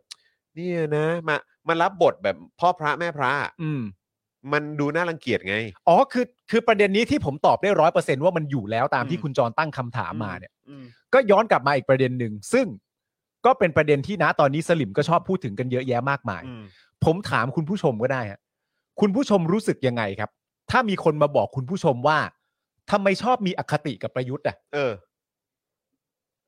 คุณผู้ชมอยากจะบอกอะไรกับเวลาสลิมมาตั้งคำถามกับคุณผู้ชม เพราะว่าณตอนนี้ในประเด็นที่เกิดขึ้น ย้อนกลับไปประเด็นเรื่องมิลลิก็ได้ อืม ณตอนเนี้ยหรือประเด็นเรื่องทรานซิสเตอร์ก็ได้ อืม ณตอนเนี้ยมีสลิมมาใช้คำพูดเหล่านี้เยอะมากเลยนะ ว่า ว่าทำไมชอบมีอคติกับประยุทธ์ โอ้โห พวกคุณนะมีอคติกับประยุทธ์มากเกินไป อืม ก็แปลว่า มึงก็ยังโง่วันยันค่ำมันเนอะ ใช่ไหม ก็คือมึงไม่รู้เหรอว่าที่คนเขามีอคติกับประยุทธ์เพราะประยุทธ์มันเข้ามาด้วยการ ใช่ ทำรัฐ ไหม ประหาร นี่คือมึงโง่หรือมึงแกล้งโง่ ใช่ไหม หรือมึงแกล้งโง่เพื่อมึงจะได้แบบว่าต้อง ไม่เขิน มึงไม่เขินแล้วก็เวลามึงเถียงมึงก็จะได้แบบว่าแถไปได้เรื่อยๆ โดยที่มึงไม่เขินตัวเอง ใช่ คือมึงต้องการยังไงกันแน่ แล้วก็อีกอย่างหนึ่งนะก็คือว่าไอ้ตรงพาร์ทเนี่ยซึ่งเดี๋ยวอีกสักครู่เราก็จะพูดถึงกันเนี่ย อืม ก็คือว่าพอเห็นมึงมาทำเป็นรับบทพ่อพงเอ่อพ่อพระแม่พระ มาทำเป็นยืนแสดงความเสียใจ เอาช่อดอกไม้ไปวางตรงที่เกิดเหตุ คือหมายถึงไอ้ไอ้พวกผู้มีอำนาจทั้งหลายนะแล้วไอ้ข่าวต่อไปที่กูกำลังจะถามเนี่ย อืม ก็คือประเด็น The Matter เขาส่งเขาส่งเรื่องไปถามตั้งนานแล้ว ว่าสรุปกองทัพเนี่ยจะเปิดเผยชื่อทหารเกษียณได้หรือยัง ใช่ ที่อยู่บ้านพักหลวงอะ่ะที่มันเกี่ยวข้องกับไอ้กรณีของการกราดยิงที่โคราชซึ่ง อืม เกิดขึ้นเมื่อ 2 ปีที่แล้ว มึงก็ยังไม่ส่งให้เขา ใช่ แล้วมึงเนี่ยก็คือไอ้คนที่มีอำนาจเนี่ยก็ดูแลกระทรวงกลาโหมโดยตรง เออ แล้วมึงก็มาทำเป็นทำหน้าเศร้าสร้อยทำมาเป็นให้กำลังใจ แต่คือไอ้ปัญหาที่มันเกิดขึ้นเมื่อรอบที่แล้วอ่ะ มึงยังให้คำตอบกับประชาชน หรือคนที่เขาสงสัยกับประเด็นต่างๆ ไม่ได้เลย อืม แล้วมันเกี่ยวข้องกับองค์กรแล้วก็หน่วยงานที่มึงดูแลโดยตรงด้วยซ้ำ ใช่ คือมันถึงดูน่ารังเกียจ อืม มันถึงดูน่าขยะแขยง เออ แล้วไอ้ที่มึงแบบมาแบบเรื่องการบริจาคก็ไม่ได้เราทำทุกอย่างถูกตามขั้นตอนทุกอย่างช่วยเหลือเพื่อนมนุษย์ ถ้าเป็นรัฐบาลที่มาจากแบบการเลือกตั้งอะ่ะ แล้วก็เป็นประชาธิปไตยอะ่ะประชาชนน่ะ จะไม่ไม่ไม่ตั้งข้อสังเกตหรือว่าตั้ง ใช่ ป้อมขนาดเนี้ย คือประเด็นมันคืออย่างนี้ครับ อืม ที่มาของมึงอ่ะ มันไม่เหมาะสมกับการที่มาเรียกร้องให้ประชาชนใจเย็น อืม เข้าใจไหมฮะ ประชาชนไม่มีความจำเป็นต้องใจเย็นกับคนอย่างพวกมึงอะฮะ ใช่ จริง ๆ นะครับ บทพวกเนี้ยไม่เหมาะกับมึงนะ มึงต้องเปลี่ยนนะ อืมนะครับ พอสักทีครับ พอสักทีนะครับ นะฮะ คือทั้งนี้นะครับผมเอ่อหลังจากที่มีภาพเตรียมพื้นที่ต้อนรับสถานที่เกิดเหตุในหนองบัวลำพูเนี่ยนะครับ รวมถึงมีภาพของครอบครัวผู้ที่สูญเสียนั่งถือป้าย รับมอบเงินช่วยเหลือที่ประยุทธ์ไปมอบให้เนี่ยนะครับ ก็ได้เกิดกระแสวิจารณ์ในเรื่องนี้เป็นจำนวนมาก โดยตั้งคำถามถึงความเหมาะสมของพิธีการในระบบราชการไทยใช่ครับ เดี๋ยวเดี๋ยวเอาภาพขึ้นประกอบด้วยกันนะครับ อ่ะ ครับ มาฮะเนี่ยนะครับ โดยคุณบุษยาภาสีสมพงศ์นะครับ นักกฎหมายสิทธิมนุษยชนได้ทวีตข้อความถึงประเด็นนี้ว่า กระแสวิจารณ์เรื่องปูพรมแดงถือป้าย สะท้อนให้เห็นว่าสังคมกำลังเข้าใกล้เอ่อกำลังเข้าใจเรื่องการเคารพศักดิ์ศรีบาดแผลของเพื่อนมนุษย์ ไม่ยอมให้เกิดการกดทับเชิงอำนาจแบบ patronize นะครับ ไม่ปล่อยให้คนฉวยโอกาสทำร้ายเหยื่อซ้ำในนามของคำว่าช่วยเหลือให้กำลังใจ โอ้คำนี้ใช่เลย คำนี้ใช่นะฮะ คำนี้ใช่ ชัดเจนมากนะครับผม ใช่ เพราะชีวิตคนสำคัญกว่าสันติสุขจอมปลอมของรัฐ เย็ดเค ถ้าคุณ internalize oppress เอ่อ Oppression oppression นะครับ อืม เอาระบบกดทับฝังหัวไปแล้ว จนเห็นดีงามกับการเข้าไปปูพรมแดง หรือให้ครอบครัวเหยื่อเหยื่อถือป้าย บอกว่าฝ่ายที่วิจารณ์คือคนที่ไม่จันลง คุณก็คือหนึ่งในปัญหาที่เป็นแรงขับเคลื่อนให้เกิดความชิบหายระดับโครงสร้างยังอยู่ต่อไป รุ่นลูกรุ่นหลานก็จะเจอเหมือนเดิม ใช่ คือถ้า ชัด คน มากฮะ ถ้าคนที่มองภาพนี้อะครับ แล้วก็มองว่าเป็นเรื่องปกติเนี่ย ใช่ คุณเป็นส่วนหนึ่งของการทำให้ประเทศเนี่ย ยังคงตกต่ำแล้วก็ถอยหลังอยู่แบบนี้แหละครับ ยังคะมีความรู้สึกว่ามันยังเป็นแบบนี้อะครับ คุณยังโอเคกับการใช้อำนาจกดทับประชาชน คุณยังโอเคกับการที่ mindset ก็คือว่าคนไม่เท่ากันอ่ะ อืม อืม จริง ๆ นะครับ โอ้ยประโยคนี้เดือดมากเลยนะครับ ประโยคนี้ก็คือว่า การปล่อยให้คนฉวยโอกาสทำร้ายเหยื่อซ้ำในนามของคำว่าช่วยเหลือและให้กำลังใจ เพราะชีวิตคนสำคัญกว่าสันติสุขจอมปลอมของรัฐครับ อันนี้คือแบบ โอ้โห ผมเข้าใจนะ จึกมาก มันจึกมากนะฮะ อืม แต่ผมเข้าใจว่าสำหรับบางคนเนี่ย เนี่ยเป็นคอนเซปต์ไอเดียที่เข้าใจยาก อืม ผมก็เข้าใจ แต่ผมแนะนำให้เข้าใจได้แล้วอะฮะ มันคืออย่างที่บอกแหละระบบกดทับที่มันฝังลงไปในแบบเหมือนคิดว่ามันเป็นเรื่องปกติไปแล้วอะ ถูก เออ น่ากลัวมากนะฮะ อืม อันตรายมากนะฮะ อืม และประเด็นก็คือว่า ข้อถกเถียงของคุณน่ะเวลาที่มีสังคมวิพากษ์วิจารณ์เรื่องเหล่านี้ เรื่องพิธีการเรื่องอะไรต่างๆ นานานั่นนู่นนี่อะและคุณสามารถโต้แย้งและกลับมาเถียงได้เพียงว่า เข้าใจดีอ่ะเขาให้เงินน่ะก็แปลว่าเขาเห็นใจไงแสดงว่ามันมันเหมือนอารมณ์นึกออกไหมว่าที่คุณเคยบอกอ่ะ อืม ว่ามีนักข่าวช่องหนึ่งอ่ะแล้วบอกว่าพอถึงวันปีใหม่อ่ะแล้วบอกว่า หรือ อ๋อ หรือหรือใครต่างๆ เออ นานาก็ตามไม่ต้องเป็นนักข่าวก็ได้ เออ ใครต่างๆนานาก็ตามที่เป็นคำพูดติดหัวเรามาตั้งนานนะ เอ ฮะ อเออเออ ว่าเวลาที่รัฐบาลจะให้อะไรเราสักอย่างในช่วงวันปีใหม่หรือวันเทศกาลน่ะ แล้วเขามาบอกเราว่าของขวัญจากอ่ะ อืมเป็นของขวัญจากรัฐบาลอะไร ผมว่าเรื่องเหล่านี้มันคือเรื่องเดียวกัน อืม แล้วเราก็ติดมาตั้งแต่เราเด็กๆว่าเราถูกให้ เราถูกมอบ และพอเราติดใจกับการถูกให้แล้วเราถูกมอบเนี่ย เราก็มักจะคิดไปเองว่าสิ่งสิ่งนั้นเนี่ยมันไม่ชอบทำที่เราจะได้ แล้วเราต้องขอบคุณหรือดีใจเมื่อมันมาถึงตัวเรา ทั้งทั้งที่มันเป็นสิทธิ์ของเราที่เราควรจะได้ตั้งแต่แรกอยู่แล้ว ในฐานะผู้เสียภาษีให้กับประเทศนี้อะฮะแต่เราก็จะไปติดกันตรงเนี้ย มีพิธีการ มีมามอบให้ ตบบาใจดี มันก็ติดกันมาอย่างเงี้ยฮะ เมื่อสักครู่นี้มีคนถามนะครับว่า internalized oppression เนี่ยเออมันแปลว่าอะไร อืม นะครับผมก็เลยอยากจะหาคำอธิบายที่มันเคลียร์มากยิ่งขึ้นเนี่ยนะครับนะฮะก็คือก็คือเขาเรียกว่า กระบวนการภายในจิตใจของผู้ที่มี internalized oppression เนี่ยนะครับ นอกจากที่เขาเรียกว่า อันนี้อันนี้ผมขอยกมาส่วนหนึ่งแล้วกันเอ่อจากจากบทความที่ค่อนข้างยาวนิดนึงเขาบอกว่า อ่ะจากพิจารณาตัวอย่างที่ยกมาเนี่ยจะทำให้เข้าใจกระบวนการภายในจิตใจของผู้ที่มี internalized oppression ได้มากขึ้นว่า นอกจากที่ฉันมองไม่เห็นถึงการปฏิบัติที่ไม่เท่าเทียมนั้นแล้ว ฉันยังปฏิบัติตนให้เป็นเด็กดีของผู้มีอำนาจ อืม ของกลุ่มคนที่สร้างและรักษาระบบความไม่เท่าเทียมนี้อีก อืม เกิดเป็นความเชื่อว่า นี่คือสิ่งที่มันควรจะเป็น อืม หรือแค่นี้ก็ดีพอแล้ว โดยไม่ตั้งคำถามไม่สงสัย หรือคัดค้านที่จะให้คุณภาพชีวิตของตนเองดีขึ้น หรือได้รับการปฏิบัติที่เท่าเทียมกันมากขึ้น เออ อันนี้ก็คือแบบความคิดแบบ internalized suppression ก็ชัดไงก็เห็นภาพ นะครับ ก็เห็น นะ ภาพ ก็น่าจะน่าจะพอเข้าใจคำอธิบายนี้ได้มากยิ่งขึ้นด้วย ใช่ นะครับอืมสุดจริงครับ เรื่องนี้ ผมบอกว่าเดี๋ยวสิ นี่เราต้องทั้งเรานี่เราต้องทำความเข้าใจกันใช่ป่ะ แค่นี้ชีวิตก็ยุ่งยากมากพอ แล้วนะ คือเรื่องพวกนี้ก็มันน่าจะเข้าใจกันเลยได้ไหม นั่น อะ น่ะสิแต่มันก็มีแหละ คุณผู้ชมมันก็มีคนที่แบบว่าเหมือนแบบเอ้ยนึกว่าแค่นี้มันก็ดีกัน แค่นี้มันก็ดีกันมากแค่ไหนแล้วอะไรเงี้ยโอ้เออผมลืมให้เครดิตของของเมื่อสักครู่นี้ว่าเอ่อบทความที่ผมไปอ่านนี่เป็นปลดแอกจาก internalized oppression ครับ ครับ ซึ่ง ผ เป็น ม บทความที่ออกมาเมื่อปี 2020 นั่นเอง ครับ นะครับนะฮะ ก็ชัดเจนนะครับ ครับผมนะฮะนี่เป็น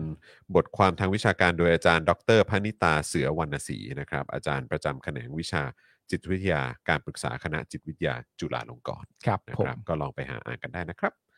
นะฮะ เนี่ยเมื่อกี้มีคุณผู้ชมท่านหนึ่งพิมพ์เข้ามาว่า แล้วมันก็จะมีพวกเข้ามาด่าในคำพูดติดปากที่เอามาไว้ใช้กันปัจจุบัน แล้วมีความรู้สึกว่าใช้แต่ละทีก็มีความรู้สึกตัวเองเหนือมาก ด้วยคำพูดที่บอกว่า เนี่ยฮะของคุณเอ่อ คุณ สิบภากร คุณ เนี่ย สิบภากร มันก็จะมีพวกที่บอกว่าไอ้พวกที่ด่านะให้หรือเปล่าล่ะ เอออ๋อใช่ใช่ใช่มันก็จะมีคนประเภทนี้ อ่ะแล้วคุณคิดว่าเงินมันมาจากไหนฮะ เออ นั่นเนี่ยฮะ คุณคิดว่าเงินที่ให้ไปรายละ แล้วมันก็เหมือนแบบมันเหมือนมีคนหนึ่งเอาเงินของคุณเอาเงินของคุณไปใช้ แล้วคุณก็จ่ายเงินเดือนให้พวกมันด้วย ก็คือไอ้พวกไอ้พวกผู้มีอำนาจที่แม่งไปยืนแบบถือไม้แล้วก็สั่งสอนชาวบ้านหรือว่าแบบว่ามานั่งพูดบลาบลาบลาพ่นถุยน้ำลายใส่แบบว่าพ่นน้ำลายใส่ นะพ่นแบบพูดพ่นแบบน้ำลายกระเด็นใส่หน้าประประชาชนแถวนั้นน่ะ อืม ก็คือแม่งก็รับเงินเดือนเราด้วยสวัสดิการเราด้วยแล้วเราก็มาดูคนมึงเอาเงินกูไปใช้แบบนี้ แบบพี่เฮี้ยๆแบบนี้เนี่ยนะ ม คือหมายความว่าแล้วคือที่เฮียแบบนี้คือหมายความว่า แล้วมึงก็ไม่ต้องให้แบบพิธีกงพิธีการอะไรขนาดนี้เลยเนาะ อืม อะไรอย่างเงี้ยแล้วมึงก็ยังไปพูดอย่างนี้อีกเนอะแล้วกูก็จ่ายเงินเดือนให้มึงด้วยเนอะ ใช่ อะไรอย่างเงี้ยคือแบบว่ามันเห็นแล้วมันก็แบบไอ้เฮียกูก็ต้องด่าดิวะ ใช่ เออคือแบบแล้วมันเป็นสิทธิ์ของกู แต่ประเด็นที่ผมว่ามันน่าสนใจก็คือว่า อืม ความเข้าใจผิดของผู้ด่า ครับ ผู้ผู้ด่าที่นี่หมายถึงว่า ด่าคนอื่นที่วิพากษ์วิจารณ์อีกทีว่ามึงไปด่าเขาทำไมอ่ะ อืม มันเป็นเรื่องที่น่าแปลกประหลาด แล้วมันก็เป็นชั้นเชิงของสังคมเหมือนกันนะ อืม ว่า มันเหมือนว่า คุณน่ะห่วงใย ไม่เท่าขั้นเขาอ่ะ อืม คุณจึงด่า อืม อืม เพราะว่าการเศร้าโศกเสียใจอ่ะกับผู้ที่สูญเสียอะมันรวมกันทั้งประเทศอยู่แล้ว อืม ทุกคนมารวมตัวเสียใจกับเรื่องที่เกิดขึ้นกันทั้งประเทศอยู่แล้ว อันเนี้ยมันไม่มีข้อโต้แย้งหลังจากนั้นเสร็จเรียบร้อย ก็จะมีคนกลุ่มหนึ่งที่ขยับความเสียใจและความห่วงใยไปอยู่ในขั้นตอนต่อไป คือขั้นตอนในการปรับเปลี่ยนโครงสร้าง ไม่ว่าจะเป็นโครงสร้างที่ทำให้เรื่องเหล่านี้ไม่เกิดขึ้นอีก หรือพิธีรีตองที่ตามมาณจากนั้นว่ามันเป็นการกระทำย่ำยีซ้ำต่อผู้ที่มีบาดแผลทั้งจิตใจที่เขาสูญเสียญาติ ห่วงตอนแรกอะห่วงด้วยกันในเรื่องเดียวกัน อืม หลังจากนั้นพอมีเหตุการณ์อะไรต่างๆนานาเกิดขึ้น คนที่เขาคิดได้อะเขาก็ขยับความเป็นห่วงเป็นใยในสังคมเข้าไปอีกสเต็ปหนึ่ง แล้วคนที่ห่วงอยู่ในขั้นเดิมขั้นเนี้ยก็จะมาโจมตีคนเหล่านี้อีกทีหนึ่ง คือจะอธิบายเป็นสับสลิมนะฮะ เออ ก็คือว่าสลิมเนี่ยจะกังวลเนี่ยค้างอยู่ที่ขั้นความความห่วงใยในระดับปฐมภูมิ ผมใช้คำนี้เลย อ่า ใช่ไหมคือสลิมเนี่ยจะชอบมีคำประมาณนี้ อ่า ระดับปฐมภูมิคือขั้นแรก เออเออ แต่ว่าไอ้พวกเราอ่ะ เออ ซึ่งแบบว่าไอ้เหี้ยการใช้งบประมาณเงินภาษีเป็นยังไง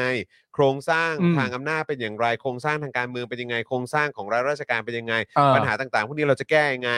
เออเรื่องของการเยียวยามันเป็นยังไง เรื่องของการเอ่อจำกัดเรื่องของปืนเรื่องของยาเสพติดอะไรยังไง อืม อันนี้คือพวกเราอ่ะแม่งไปขั้นแบบปฐมเออเขาเรียกว่าอะไร ทุติยภูมิ ใช่ อะไรแบบไอ้แบบขั้นที่สองสามคือกูไปแล้ว ใช่ แต่พวกมึงก็ยังอันนี้อยู่แล้วพวกมึงก็ยังคุยไม่รู้เรื่องคุยไม่เข้าใจด้วยเนอะ ใช่ เออ ไม่แล้วประเด็นที่มันตลกมากก็คือว่า นี่ใช้ หลั คำ ง ยากๆให้ ใช่ หลัง เพื่อ จาจะกไปอธิบายสลิม หลังจากที่คุณ เออ ไม่เข้าใจเสร็จเรียบร้อยอะ เ คุณก็จะมาบอกต่อว่า นี่มันไม่ใช่เวลา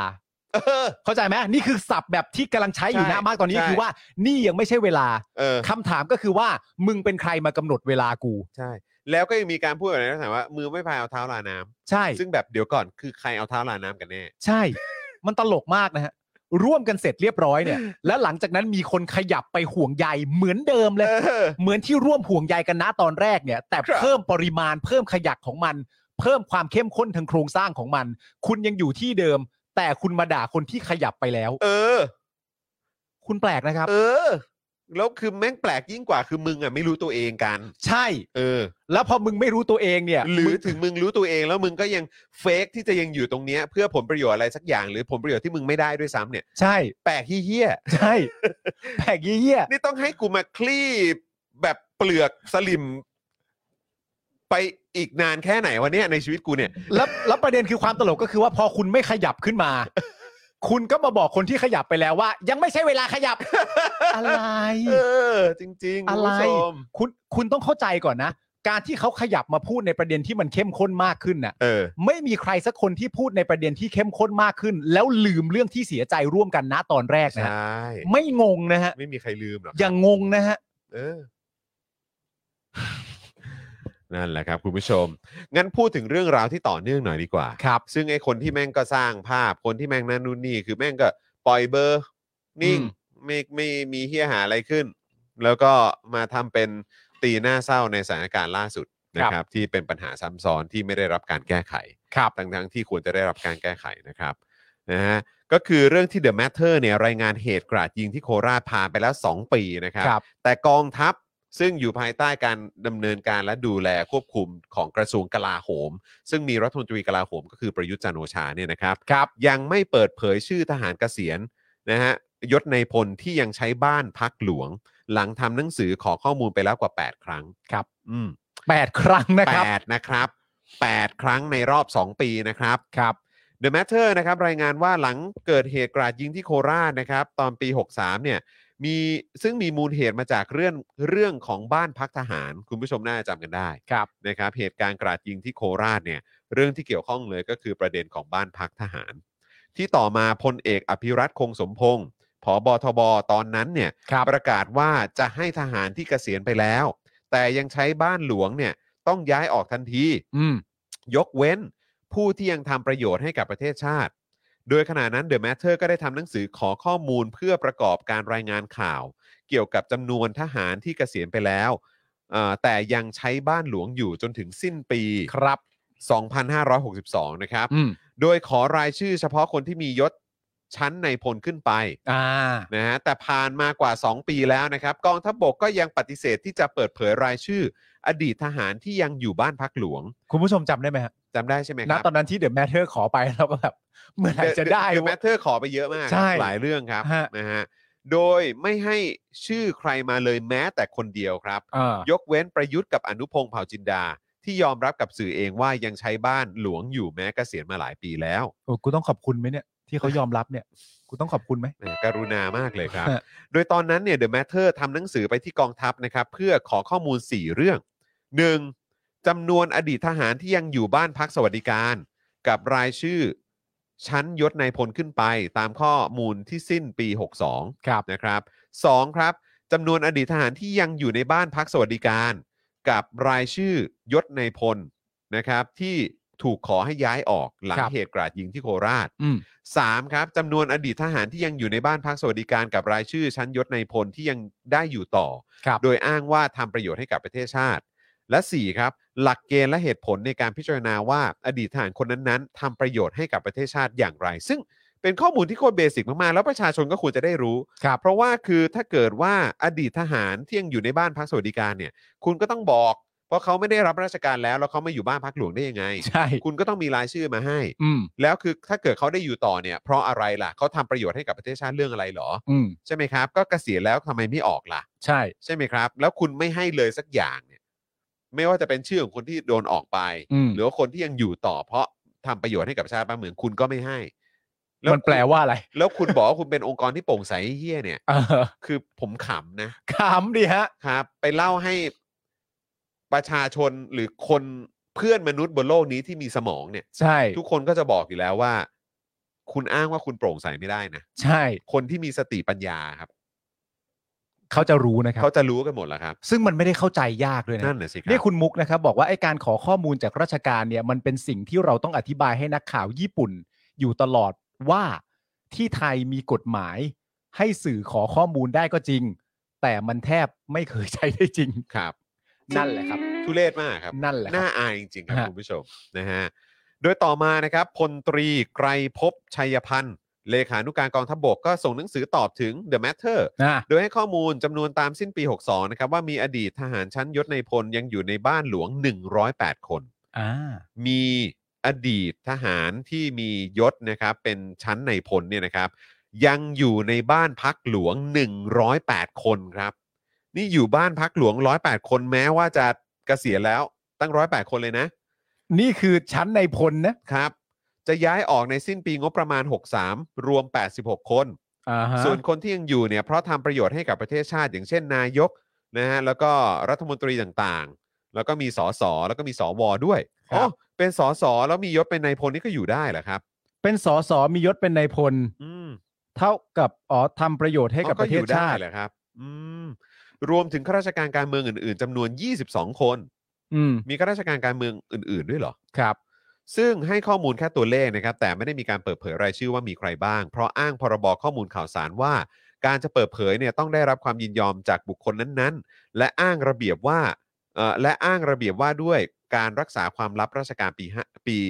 2544 ครับ ก็แปลกดีนะครับว่าการจะเปิดเผยข้อมูล และได้รับความยินยอมจากบุคคลนั้นๆเนี่ยที่อยู่ในบ้านพักหลวงนะครับ ครับ ที่เป็นเงินที่มาจากเงินภาษีของประชาชน อืม ก็ยังต้องขออนุญาตจากเจ้าตัวอีกเหรอ ใช่ ที่อยู่ฟรีอ่ะ ใช่ ว้าว แล้วผมมีคำถามต่อด้วยนะครับ ทำไมเจ้าตัวไม่อนุญาตนะฮะ นั่นน่ะสิครับ ถ้า ผม เจ้า อยาก ตัว รู้จังเลยครับ มีความมีความบริสุทธิ์ใจอ่ะ ครับ ก็อยู่บ้านฟรีอ่ะด้วยเงินภาษีประชาชนอ่ะ อืม แล้วทำไมคุณไม่เปิดเผยอ่ะอ่ะถ้าคุณถ้าคุณเชิดชูประยุทธ์ถ้าถ้าคุณเชิดชูอนุพงษ์อ่ะ อืม ถ้าเขาเป็นคนที่คุณแบบชื่นชมอ่ะ อืม คุณสนับสนุนน่ะแล้วทำไมคุณไม่ตามตามเขาอ่ะ ใช่ เออ และประเด็นก็คือว่าถ้าเกิดว่าคุณอยู่ได้เนี่ยนั่นแปลว่าคุณทำประโยชน์ให้กับประเทศชาติบ้านเมือง ใช่คุณก็น่าจะแบบมีความ สง่าผ่าเผย ส สิ ง่า ครับ ผ่าเผยเลยครับอืม เปิดเลยฮะ เออ โดยต่อมานะครับ กรรมการวินิจฉัยการเปิดเผยข้อมูลข่าวสารชุดที่มีอาจารย์ธงทองจันทรางสุนะครับ เป็นประธานเนี่ยได้สั่งให้กองทัพต้องเปิดเผยข้อมูลดังกล่าว ซึ่งตามพรบข้อมูลข่าวสารคำวินิจฉัยของกรรมการวินิจฉัยการเปิดเผยข้อมูลข่าวสารให้ถือเป็นที่สุดนะครับ แต่จนถึงตอนนี้นะครับกองทัพก็ยังไม่ปฏิบัติตามคำวินิจฉัยดังกล่าว แม้ว่าจะมีการส่งหนังสือทวงถามไปถึง 8 ครั้งแล้ว ซึ่งถามว่าเราแปลกใจไหมก็ไม่แปลกใจหรอกครับเพราะ ครับ นี่คือองค์กร ที่ก็ทำการรัฐประหาร แล้วก็ไม่ได้เคารพกฎหมายสูงสุดของประเทศชาติมาตั้งนานแล้ว ครับ นะครับ ด้วยการ ฉีก ด้วยการฉีกด้วยการทำรัฐประหาร ด้วยการเป็นคนผิดกฎหมายฮะ ใช่ครับสำหรับข้อมูลที่ได้รับตอนนี้นะครับก็คือยังมีทหารยศในพลที่เกษียณไปแล้วนะครับแต่ยังอยู่ในบ้านพักหลวงจำนวน 4 ราย โดย 2 รายแรกก็คือประยุทธ์กับอนุพงศ์ส่วนอีก 2 รายนะครับกองทัพไม่ยอมเปิดเผยว่าคือใคร แม้จะถูกสั่งให้ต้องเปิดเผยรายชื่อนั้นก็ตามครับ ครับ แม้จะถูกสั่งให้ต้องเปิดเผยรายชื่อนั้น ค ก็ รับ ตา ผม มนะฮะ สั่งเขาไม่ได้ฮะ ครับ สั่งเขาไม่ได้เขาใหญ่ฮะ คุณมุกบอกว่าเออ แล้วตอนเรายื่นขอเรื่องงบประมาณการใช้แก๊สน้ำตา นี่เราต้องไปขออนุญาตใครอะรถจีโน่เหรอเออนั่นน่ะสิครับ ผู้สั่งการสิ ผู้ ครับ สั่งการใช่ไหม ผู้ ฮะ สั่งการนะครับ ผม แต่ใครฮะ ทุเรศจริง ๆ ครับ ครับ นี่คือประเทศไทยนะครับ คุณผู้ชม นี่คือโดยรวมนี่ก็คือไทยแลนด์นะค ค รั รับ บอืมนะฮะ this is the real Thailand นะครับ ใช่แล้วนะครับผมนะฮะอ่ะคุณผู้ชมครับ นี่เราอยู่ด้วยกันมาเท่าไหร่ 2 ชั่วโมง 5 นาที เฮ้ย โอ้โหแหม ยอด คุณผู้ชม คุณผู้ชมได้ดูถกถามกันหรือยังครับ เออ นะฮะใครได้ดูแล้วนะครับ อย่าลืมป้ายยาคนอื่น ๆ ด้วยนะ เออ ถ้าเกิดว่าชอบเนี่ยนะครับ ก็ฝากคุณผู้ชมช่วยกดไลค์กดแชร์กันด้วย ครับ ช่วยแชร์กันไปเยอะๆเลยนะครับ อยากให้มันติดเทรนดิ้งมากๆเลยนะค ค รั รับ บ เทปนี้แซบจริง ๆ เทป ใช่ นี้สนุกมากๆ แล้วก็ถ้าเป็นไม่ได้เข้าไปคอมเมนต์กันเยอะๆด้วยนะครับ ครับ อืมนะฮะ แต่อยากดู Spoke Dark Talk เลยครับ เอ้ย ยิ่งตอนนี้ในโซเชียลมีประเด็นอาจารย์ประจักษ์เนี่ยยิ่ง โอ้ อยาก โห ดูเข้าไปใหญ่เลย ช่วงนี้อาจารย์ประจักษ์นี่ดูเป็นที่ติดตามและให้ความสนใจนะฮะเป็นโอป้าอย่างแท้จริง เป็นโอป้าอย่างแท้จริง โอป้าอย่างแท้จริง ไม่แล้วผมตลกมากเลยนะ คือประเด็นที่อาจารย์ประจักษ์พูดและถูกแชร์กันอยู่นะตอนนี้อะ ครับ ซึ่งมันก็แบบ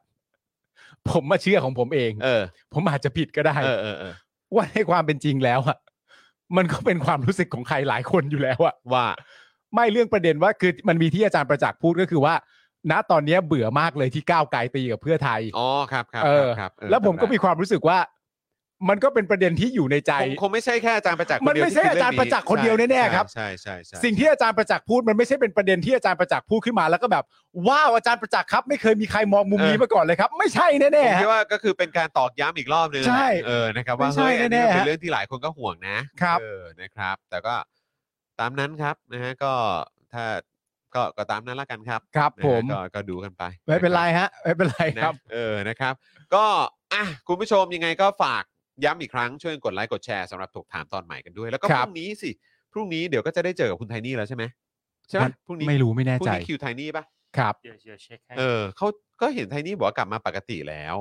เออ แต่ว่าเหมือนวีควีคหน้าเดี๋ยวต้องดูกันอีกที ใช่ เออ นะครับ เพราะฉะนั้นคือหลายคนน่ะ ก็รอคอยการกลับมาของคุณไทนี่ได้วยไง พรุ่ง ครับ นี้ ผ พ ม รุ่งนี้คิวไทนี่ครับ อ่าเห็นไหม อ่าโอเค นะครับ เพราะฉะนั้นพรุ่งนี้ก็จะได้เจอสีด้วยนะครับ ครับ นะก็เดี๋ยวมาอัปเดตกับสีกันด้วยว่าเป็นอย่างไรกันบ้างนะครับ เจอกันอาทีละครั้งสองครั้งเนาะ ใช่ เออนะครับ ก็คิดถึงกันก็อย่าลืมเข้ามาเม้นต์กันด้วยนะครับนะฮะแล้วก็ถ้าถามถึง Spoke Dark Talk เดี๋ยวอดใจรออีกนิดนึงละกัน ครับ นะครับก็นี่เพิ่งเพิ่งจัดถกถามกันไป ครับ ก็ดูดูกันให้เต็มอิ่มก่อนนะค ครั รับบ แล้วใกล้วันเมื่อไหร่เดี๋ยวจะมาอัปเดตกัน ครับ นะครับเดี๋ยวอดใจรอนิดนึงแล้วกันนะครับนะฮะโอเคนะครับ วันนี้ก็ 2 ชั่วโมง ใช่ ที่อยู่ด้วยกันมาขอบคุณคุณสมคิดด้วยเนาะ ใช่ครับ เน ขอบพระคุณ ที่ มากๆเลยครัวบพูดคุยกันแล้วก็ขอบคุณคุณผู้ชมด้วยนะครับสำหรับคอมเมนต์อ่าที่คอมเมนต์กันเข้ามาใช่แล้วก็เดี๋ยวพรุ่งนี้เดี๋ยวเราคงจะต้องมาอัปเดตข่าวคราวที่ยูเครนด้วย ครับ รุนแรงจริง ใช่ นะครับมีการใช้โดรนด้ ใช่ วย ครับ นะครับแล้วก็คือถ้าเกิดว่าเป็นพวกภาพพวกอะไรต่างๆ เนี่ย พวกภาพ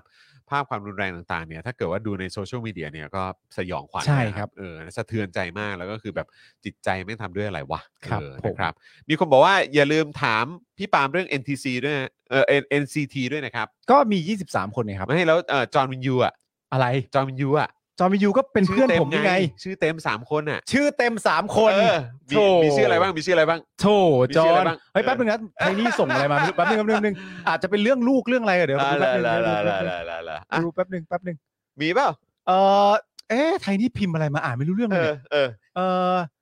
เออเดี๋ยวเดี๋ยวเดี๋ยวไปคุยกับไทนี่แป๊บ อ๋ นึ อง เดี๋ยวเดี๋ยวคุยกับไทนี่ก่อนใช่ไหม นี่ อ๋อโอ ถาม เค ถามอะไรค้างไว้นะ อ่ะอะไรนะ เรื่องจอร์นวินยูใช่ไหม กูเก็บไว้พรุ่งนี้ก็ได้ เอาพรุ่งนี้แล้วกัน เดี๋ยวเก็บไว้พรุ่งนี้เดี๋ยวมาดูกันว่าจะตอบได้ไหมพรุ่งนี้แล้วกันเดี๋ยวเดี๋ยวผม ถึงเวลาแล้วจะไม่มีการย้ำเตือนด้วยนะ ใช่ใช่ เออเดี๋ยวถึงเวลาปุ๊บแล้วถามเลย ใช่ ถ้าเกิดตอบไม่ได้นะ แปลว่าเฮ้ยไม่ใช่กูรูตัวจริงดีหว่า ใช่ เอออั อันเนี้ยคือถ้าผมตอบไม่ได้นะ ให้ตีไปเลยว่าเออปาล์มมึงแม่งหลอก มึง เออ ไม่ใช่กูรูตัวจ มึ ริ ง ง แม่งไม่ใช่กูรูตัวจริง แต่ถ้าผมตอบได้ก็แปลว่าผมก็คือเซียนนะ อ่าเดี๋ยวเดี๋ยวเดี๋ยวรอดูเดี๋ยวรอดู อืม เออนะครับ ใช่ คุณอากิโกะจอห์นอเดล เออเฮ้ยจอห์นเออ ไม่ได้เขาเขาเขาเขา เขาถูกซ้ำเติมมาเยอะพอ ใช่ แล้วครับ ใช่ใช่ สามลูกเนี่ยมันก็หนักเกิน ผม พอแล้วครับ แค่นี้ผมก็ ใช่ เจ็บปวดมากพอแล้วครั ใช่ บ ครับใช่ใช่ แล้วทุกคนก็มาลุมกัน ฮะเออ ว่าผม เออ มาแซวผม เขาไม่ได้ว่าคุณ เขาแซวคุณ เขาแซวผม เออ ผมเป็นเป็นเป็ดแดง แหม บ้างบอกเป็นเป็ดพะโล้บ้าง โอ้โหเป็ดพะโล้ด้วย อะไรต่างๆนานาแบบเป็ดก็มีหน้าที่ไว้ให้กิน อะไรอย่างเงี้ย แหม ผมก็รู้สึกเจ็บช้ำจริง ๆ ผมผมผม แต่ว่าถ้าเกิด ว่า เปลี่ยนได้ทันที อะไรฮะ แต่ว่าถ้าเกิดว่านัดหน้า ฮะ ถ้าเกิดมันโผล่มันพลิกขึ้นมา ฮะ แปลว่าลิเวอร์พูลชนะแมนซีขึ้นมาจริงๆ เอ อะ อ ที่ผ่านมาคือโมคานะ โอ้ เออ กูว่าแล้วแหละ ถ้าถ้าถ้าลิเวอร์พูลชนะ กูว่ามึงมาทรงนี้แน่ อ๋อกูต้องมาตรงนี้อยู่แล้ว ไง คือคุณผู้ชมอันนี้ อันนี้มันคือทรงทรงของคุณปาล์ม กูต้องมาทรงนี้อยู่แล้ว คือเอางี้คุณผู้ชมฮะ ฮะ ถ้าสมมติว่า เออ ถ้าสมมติว่าลิเวอร์พูลชนะแมนซีในแมตช์หน้าเนี่ย เออ ผมจะโพสต์ ผมจะโพสต์ประมาณนี้ว่า ก็ถือว่าแชมป์ปะวะ โอ้ อย่างเงี้ย อ่ะฮะ ทรงประมาณเนี้ย แต่ไม่ได้ไม่ได้ฟันธงว่าใคร ไม่ไม่ไม่ทำผมว่าใคร เออ แต่หมายถึงว่าการที่ลิเวอร์พูลคือบอลเนี่ยมันแข่งกัน 38 นัดถูกป่ะ เออเออเออ แล้วทีเนี้ยใครได้แต้มเยอะสุดหลัง เออ 38 นัด เอ เนี่ย อ ก็เป็นคนที่ได้แชมป์ไป อ่า แต่กูว่ามาในวิธีใหม่ เออ ก็คือถ้าใครชนะแมตช์นี้ เออ หรือถ้าลิเวอร์พูลชนะแมตช์นี้ คือถ้าลิเวอร์พูลคือถ้าคนอื่นชนะแมนซีก็ชนะเฉยๆก็จบไป อ่าอ๋อ แต่ถ้าลิเวอร์พูลช แต่ นะ ถ้าลิเวอร์พูลชนะแมนซีเนี่ย เออ ก็ให้ตีความว่าลิเวอร์พูลเนี่ยเป็นแชมป์ไปเลย อันนี้เป็นกติกาใหม่ที่กูออกมา ต้องเซฟไปเลยนะคุณผู้ชม ใช่ นะช็อตนี้นะ เออ เออช็อตนี้คุณปาล์มบอกว่าถ้าลิเวอร์พูลชนะแมนซี เออ เนี่ย ถือว่าเป็นแชมป์ เออ แล้วถ้าสิ้นฤดูกาลแล้วลิเวอร์พูลเป็นแชมป์จริงอ่ะ ใช่ นี่ต้องยกให้เขาเป็นกูรู ไม่ใช่ อันนี้ไม่เกี่ยวกับเรื่อง อ๋อ กูรู้ ไม่ไม่ไม่เหรอ เอาใหม่ อธิบาย เออ มึงอาจ เอ จะ อ ไม่เก็ตมึงอาจ ไม่ จะไม่เก็ต ไม่ใช่กูมันไม่ใช่ว่ากูไม่เก็ตแต่คือ เออ กูจะสถาปนามือให้มึงเป็นกูรู ใช่ แล้วต่อจากนี้มึงพูดอะไรอะเออให้เชื่อปาล์มเถอะ ใช่ อย่างนี้ไง แต่ว่าแต่ว่า แต่ อันเนี้ ว่าย ให้ดอกจานอันนี้ไว้ไง เออ ให้เก็บไว้ แต่เอาใหม่ อันนี้มันอธิบายทำความเข้าใจมากขึ้น เออเออเออ สมมติว่า เออ นัดหน้าเนี่ย เออ ลิเวอร์พูล เออ ชนะแมนซี เออ แมนซีนี่มีเป๊ปกัวดิโอล่านะ ครับ และทีมเขาพร้อมมาก ครับผม และยังมีตัวบัคเออร์ลิงฮาแลนด์อีก อ้าวเหรอ นั่นแปลว่าถ้าเกิดว่าลิเวอร์พูลเนี่ยชนะแมนซีนัดหน้านะ ครับ แล้วตอนจบฤดูกาล 38 นัดอะ เออ อาร์เซนอลได้แต้มสูงสุดอะ เออ ก็อย่าไปนับว่าอาร์เซนอลได้แชมป์ อ๋อให้ลิเวอร์พูลได้แชมป์ เออเท่านั้นแหละ อ๋อเพราะลิเวอร์พูลได้ได้ชนะแมนซิตี้ในเกมนี้ ใช่ ถือว่าลิเวอร์พูลชนะทุกอย่าง มันมันไม่ได้เกี่ยวกับแต้ม มึงอย่ายึดที่กติกาม มึง สิ มึงเริ่มไปกันใหญ่แล้วนะเขาจะบอกว่ามึงจะเป็นสลิมวงการฟุตบอลแล้วนะ ใช่ เอ้าไปเถียงตอนไหนอะ ไม่ใช่มันยังไม่ได้มีการสถาปนา ไม่กูไม่เคยเถียงเลยนะ คือใครจะมาด่าคุ คุณ ณคุณภูริพัฒน์บอกว่าเอ้ยเงื่อนเงื่อนไขนี้คุ้นคุ้นๆว่ะ ใช่ไหมล่ะ เออครับ ผม เออ ผมไม่ได้ คุณ เถี คุ ย ณ ง เนี่ย นะ บอกว่าอันนี้คือทรงไหลๆเหรอคะเออครับผม ผม ปล่อยไหลมันไป ปล่อยไหลๆมันไปไง คุณเบียร์บอกว่าคุณปาล์มเป็นรัฐาธิปัตย์ของวงการบอลครับ ผม เขียน ไม่ได้ กฎกติกาเข้าข้างตัวเองหรือเปล่าเนี่ย ผมไม่ได้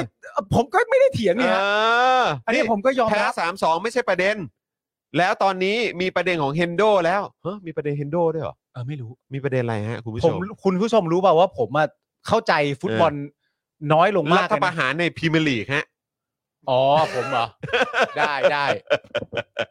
ได้ได้ นี่ ได้ คุณโซฮะบอกว่าแบบนี้ต้องเรียกบิ๊กปาล์มแล้วสินะ ใช่ เออครับผม แต่ถ้าเกิดว่า ฮะ นัดหน้าเนี่ย เกิดแมนซีชนะลิเวอร์พูล อ่ะ แล้วลิเวอร์พูลโดนยิงเยอะ เออ กูก็แค่เงียบๆเลยมันเนี่ยเชียร์ฟุตบอลมันไม่ได้ซับซ้อน นี่ คุณผู้ชม ขอตั้งชื่อเป็นวิษณุเครือปาล์ม มันไม่ได้ซับซ้อนนี่ฮะ วิษณุเครือปาล์มครับ คุณปาล์มใช้ม .44 ฮะโอ้โห เออ คุณบอกมาโอ้โห ใช่ เออครับผม แต่คือประเด็น จูนบอกว่ายินดีนะคะที่รู้ตัว ก็ใช่ฮะผมเฮนโดโดนสงสัยว่าเหยียดผิวอะฮะ กรณีไหนฮะ กรณีกับ ฮะ กับกาเบรียลเหรอหรือว่าอะไร ฮะ เขาะเห็นเขาแบบ อ๋อตอน เหมือนเถียงเถียงกัน ตอนจุดโทษเหรอ จุดโทษลูกสามปะ ทำไมอ่ะ ที่มันเข้ามาชุนละมุนกันปะที่กับตัน ใช่ มันมีจังหวะชุลมุน เออ แต่ว่า คือผมว่าผมว่าบอกว่าผมเข้าใจฟุตบอลน้อยลงมาก เพราะผมดูฟุตบอลปิดเสียงมาตั้งแต่เอลิเกิดแล้วอะ อ๋อใช่ ผมเลยไม่รู้ส ใช่ใช่ ถานการณ์ว่าอะไรมันเกิด ใช่ ขึ้นบ้าง อืม อ๋อ แล้วมีประเด็นว่าเฮนโดเหยียบผิว ไม่ เหรอ ไม่แน่ใจเพราะว่าแต่แต่เห็นว่าตอนจุดโทษลูกที่สามมันมีเข้ามากับตันชุนละมุนกับตันไงที่ ได้ยิน อ๋อ ได้ยิน ชาก้า คน ปะ ได้ยินคนภาคอยู่อะ อ๋อเหรอ ได้ยินได้ยินเสียงนักภาคไม่แน่ใจเหมือนกันนะครับ เนี่ยเขาบอกว่าจังหวะนั้นแหละ อ๋อโอ้ เหรอ ยเดี๋ยวต้องกลับไปเช็คแล้วฮะ เออ ลองสิแฮชแท็กเฮนเดอร์สันสิเฮนเดอร์สันเฮนเดอร์สันกาเบรียลผมมีขึ้นอย่างนี้เลยเหรอ Look at their reaction to situation Gabriel and Henderson potential racism why did he stop the game to speak to the manager why does Klopp look so shocked why does Alisson react that way เขาก็เลยบอกว่ามันเป็นกรณีที่ ถึงขั้นอ๋อนี่ไงที่เออ ก็ที่วิ่งเข้าไปคุยกับเป๊ปกับ เอยเอ่อที่เข้าไปคุย อ๋ กับ อ คล็อป อ๋ออ๋อเห็น กับ ภาพอยู่ Arteta เห็นภาพอยู่ เออแต่ผมไม่รู้เลยว่ามันเกิดเหตุการณ์ น่า อะไร จะเหยี ขึ้ ยด น ผิวครับ FA ไม่ได้บอกรายละเอียดเพิ่มเติมแต่ย้ำว่าเป็นเรื่องละเอียดอ่อน มันก็ต้องมีแบบว่า investigate กันยาวเลยเนี่ย ว้าว เหมือนกรณีซัวเรสอย่างเงี้ยเหรอ อืม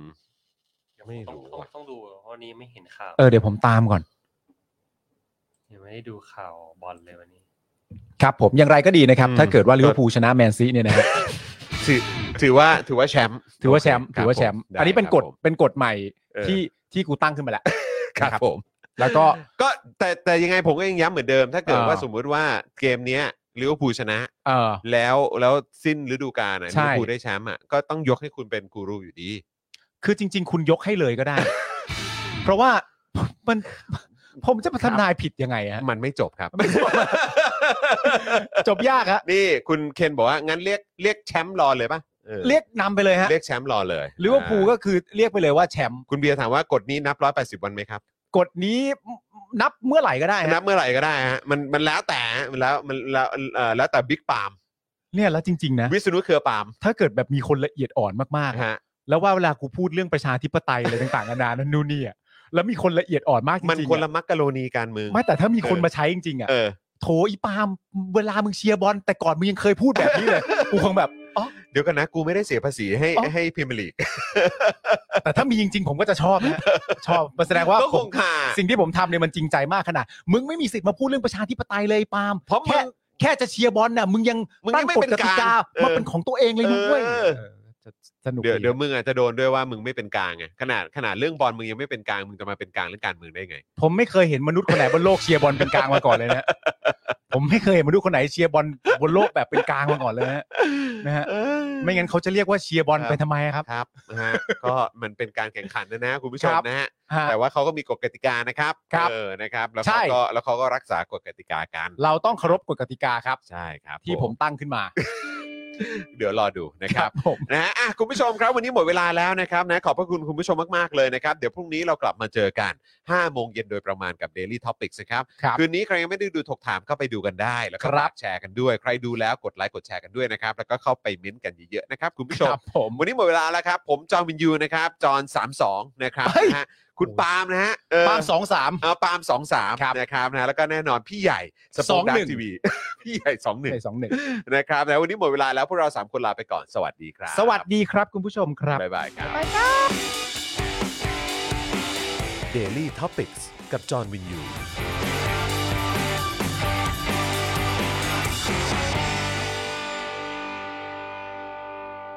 ซัพพอร์เตอร์ ซัพพอร์เตอร์ พวกเราอยากได้ซัพพอร์เตอร์ ซัพพอร์เตอร์ ซัพพอร์เตอร์ พวกเราอยากได้ซัพพอร์เตอร์ ไม่มีเงินก็ไม่เป็นไร แต่ถ้ามีเงิน สมัครซัพพอร์เตอร์ ซัพพอร์เตอร์ ซัพพอร์เตอร์ พวกเราอยากได้ซัพพอร์เตอร์ ซัพพอร์เตอร์ ซัพพอร์เตอร์ พวกเราอยากได้ซัพพอร์เตอร์ กดง่ายๆ แค่กด จอยด้านล่าง หรือว่ากด subscribe ก็ด้วยสมัครกันหน่อย ซัพพอร์เตอร์ ซัพพอร์เตอร์ พวกเราอยากได้ ซัพพอร์เตอร์ ซัพพอร์เตอร์ ซัพพอร์เตอร์ พวกเราอยากได้ ซัพพอร์เตอร์ ซัพพอร์เตอร์ ซัพพอร์เตอร์ พวกเราอยากได้ ซัพพอร์เตอร์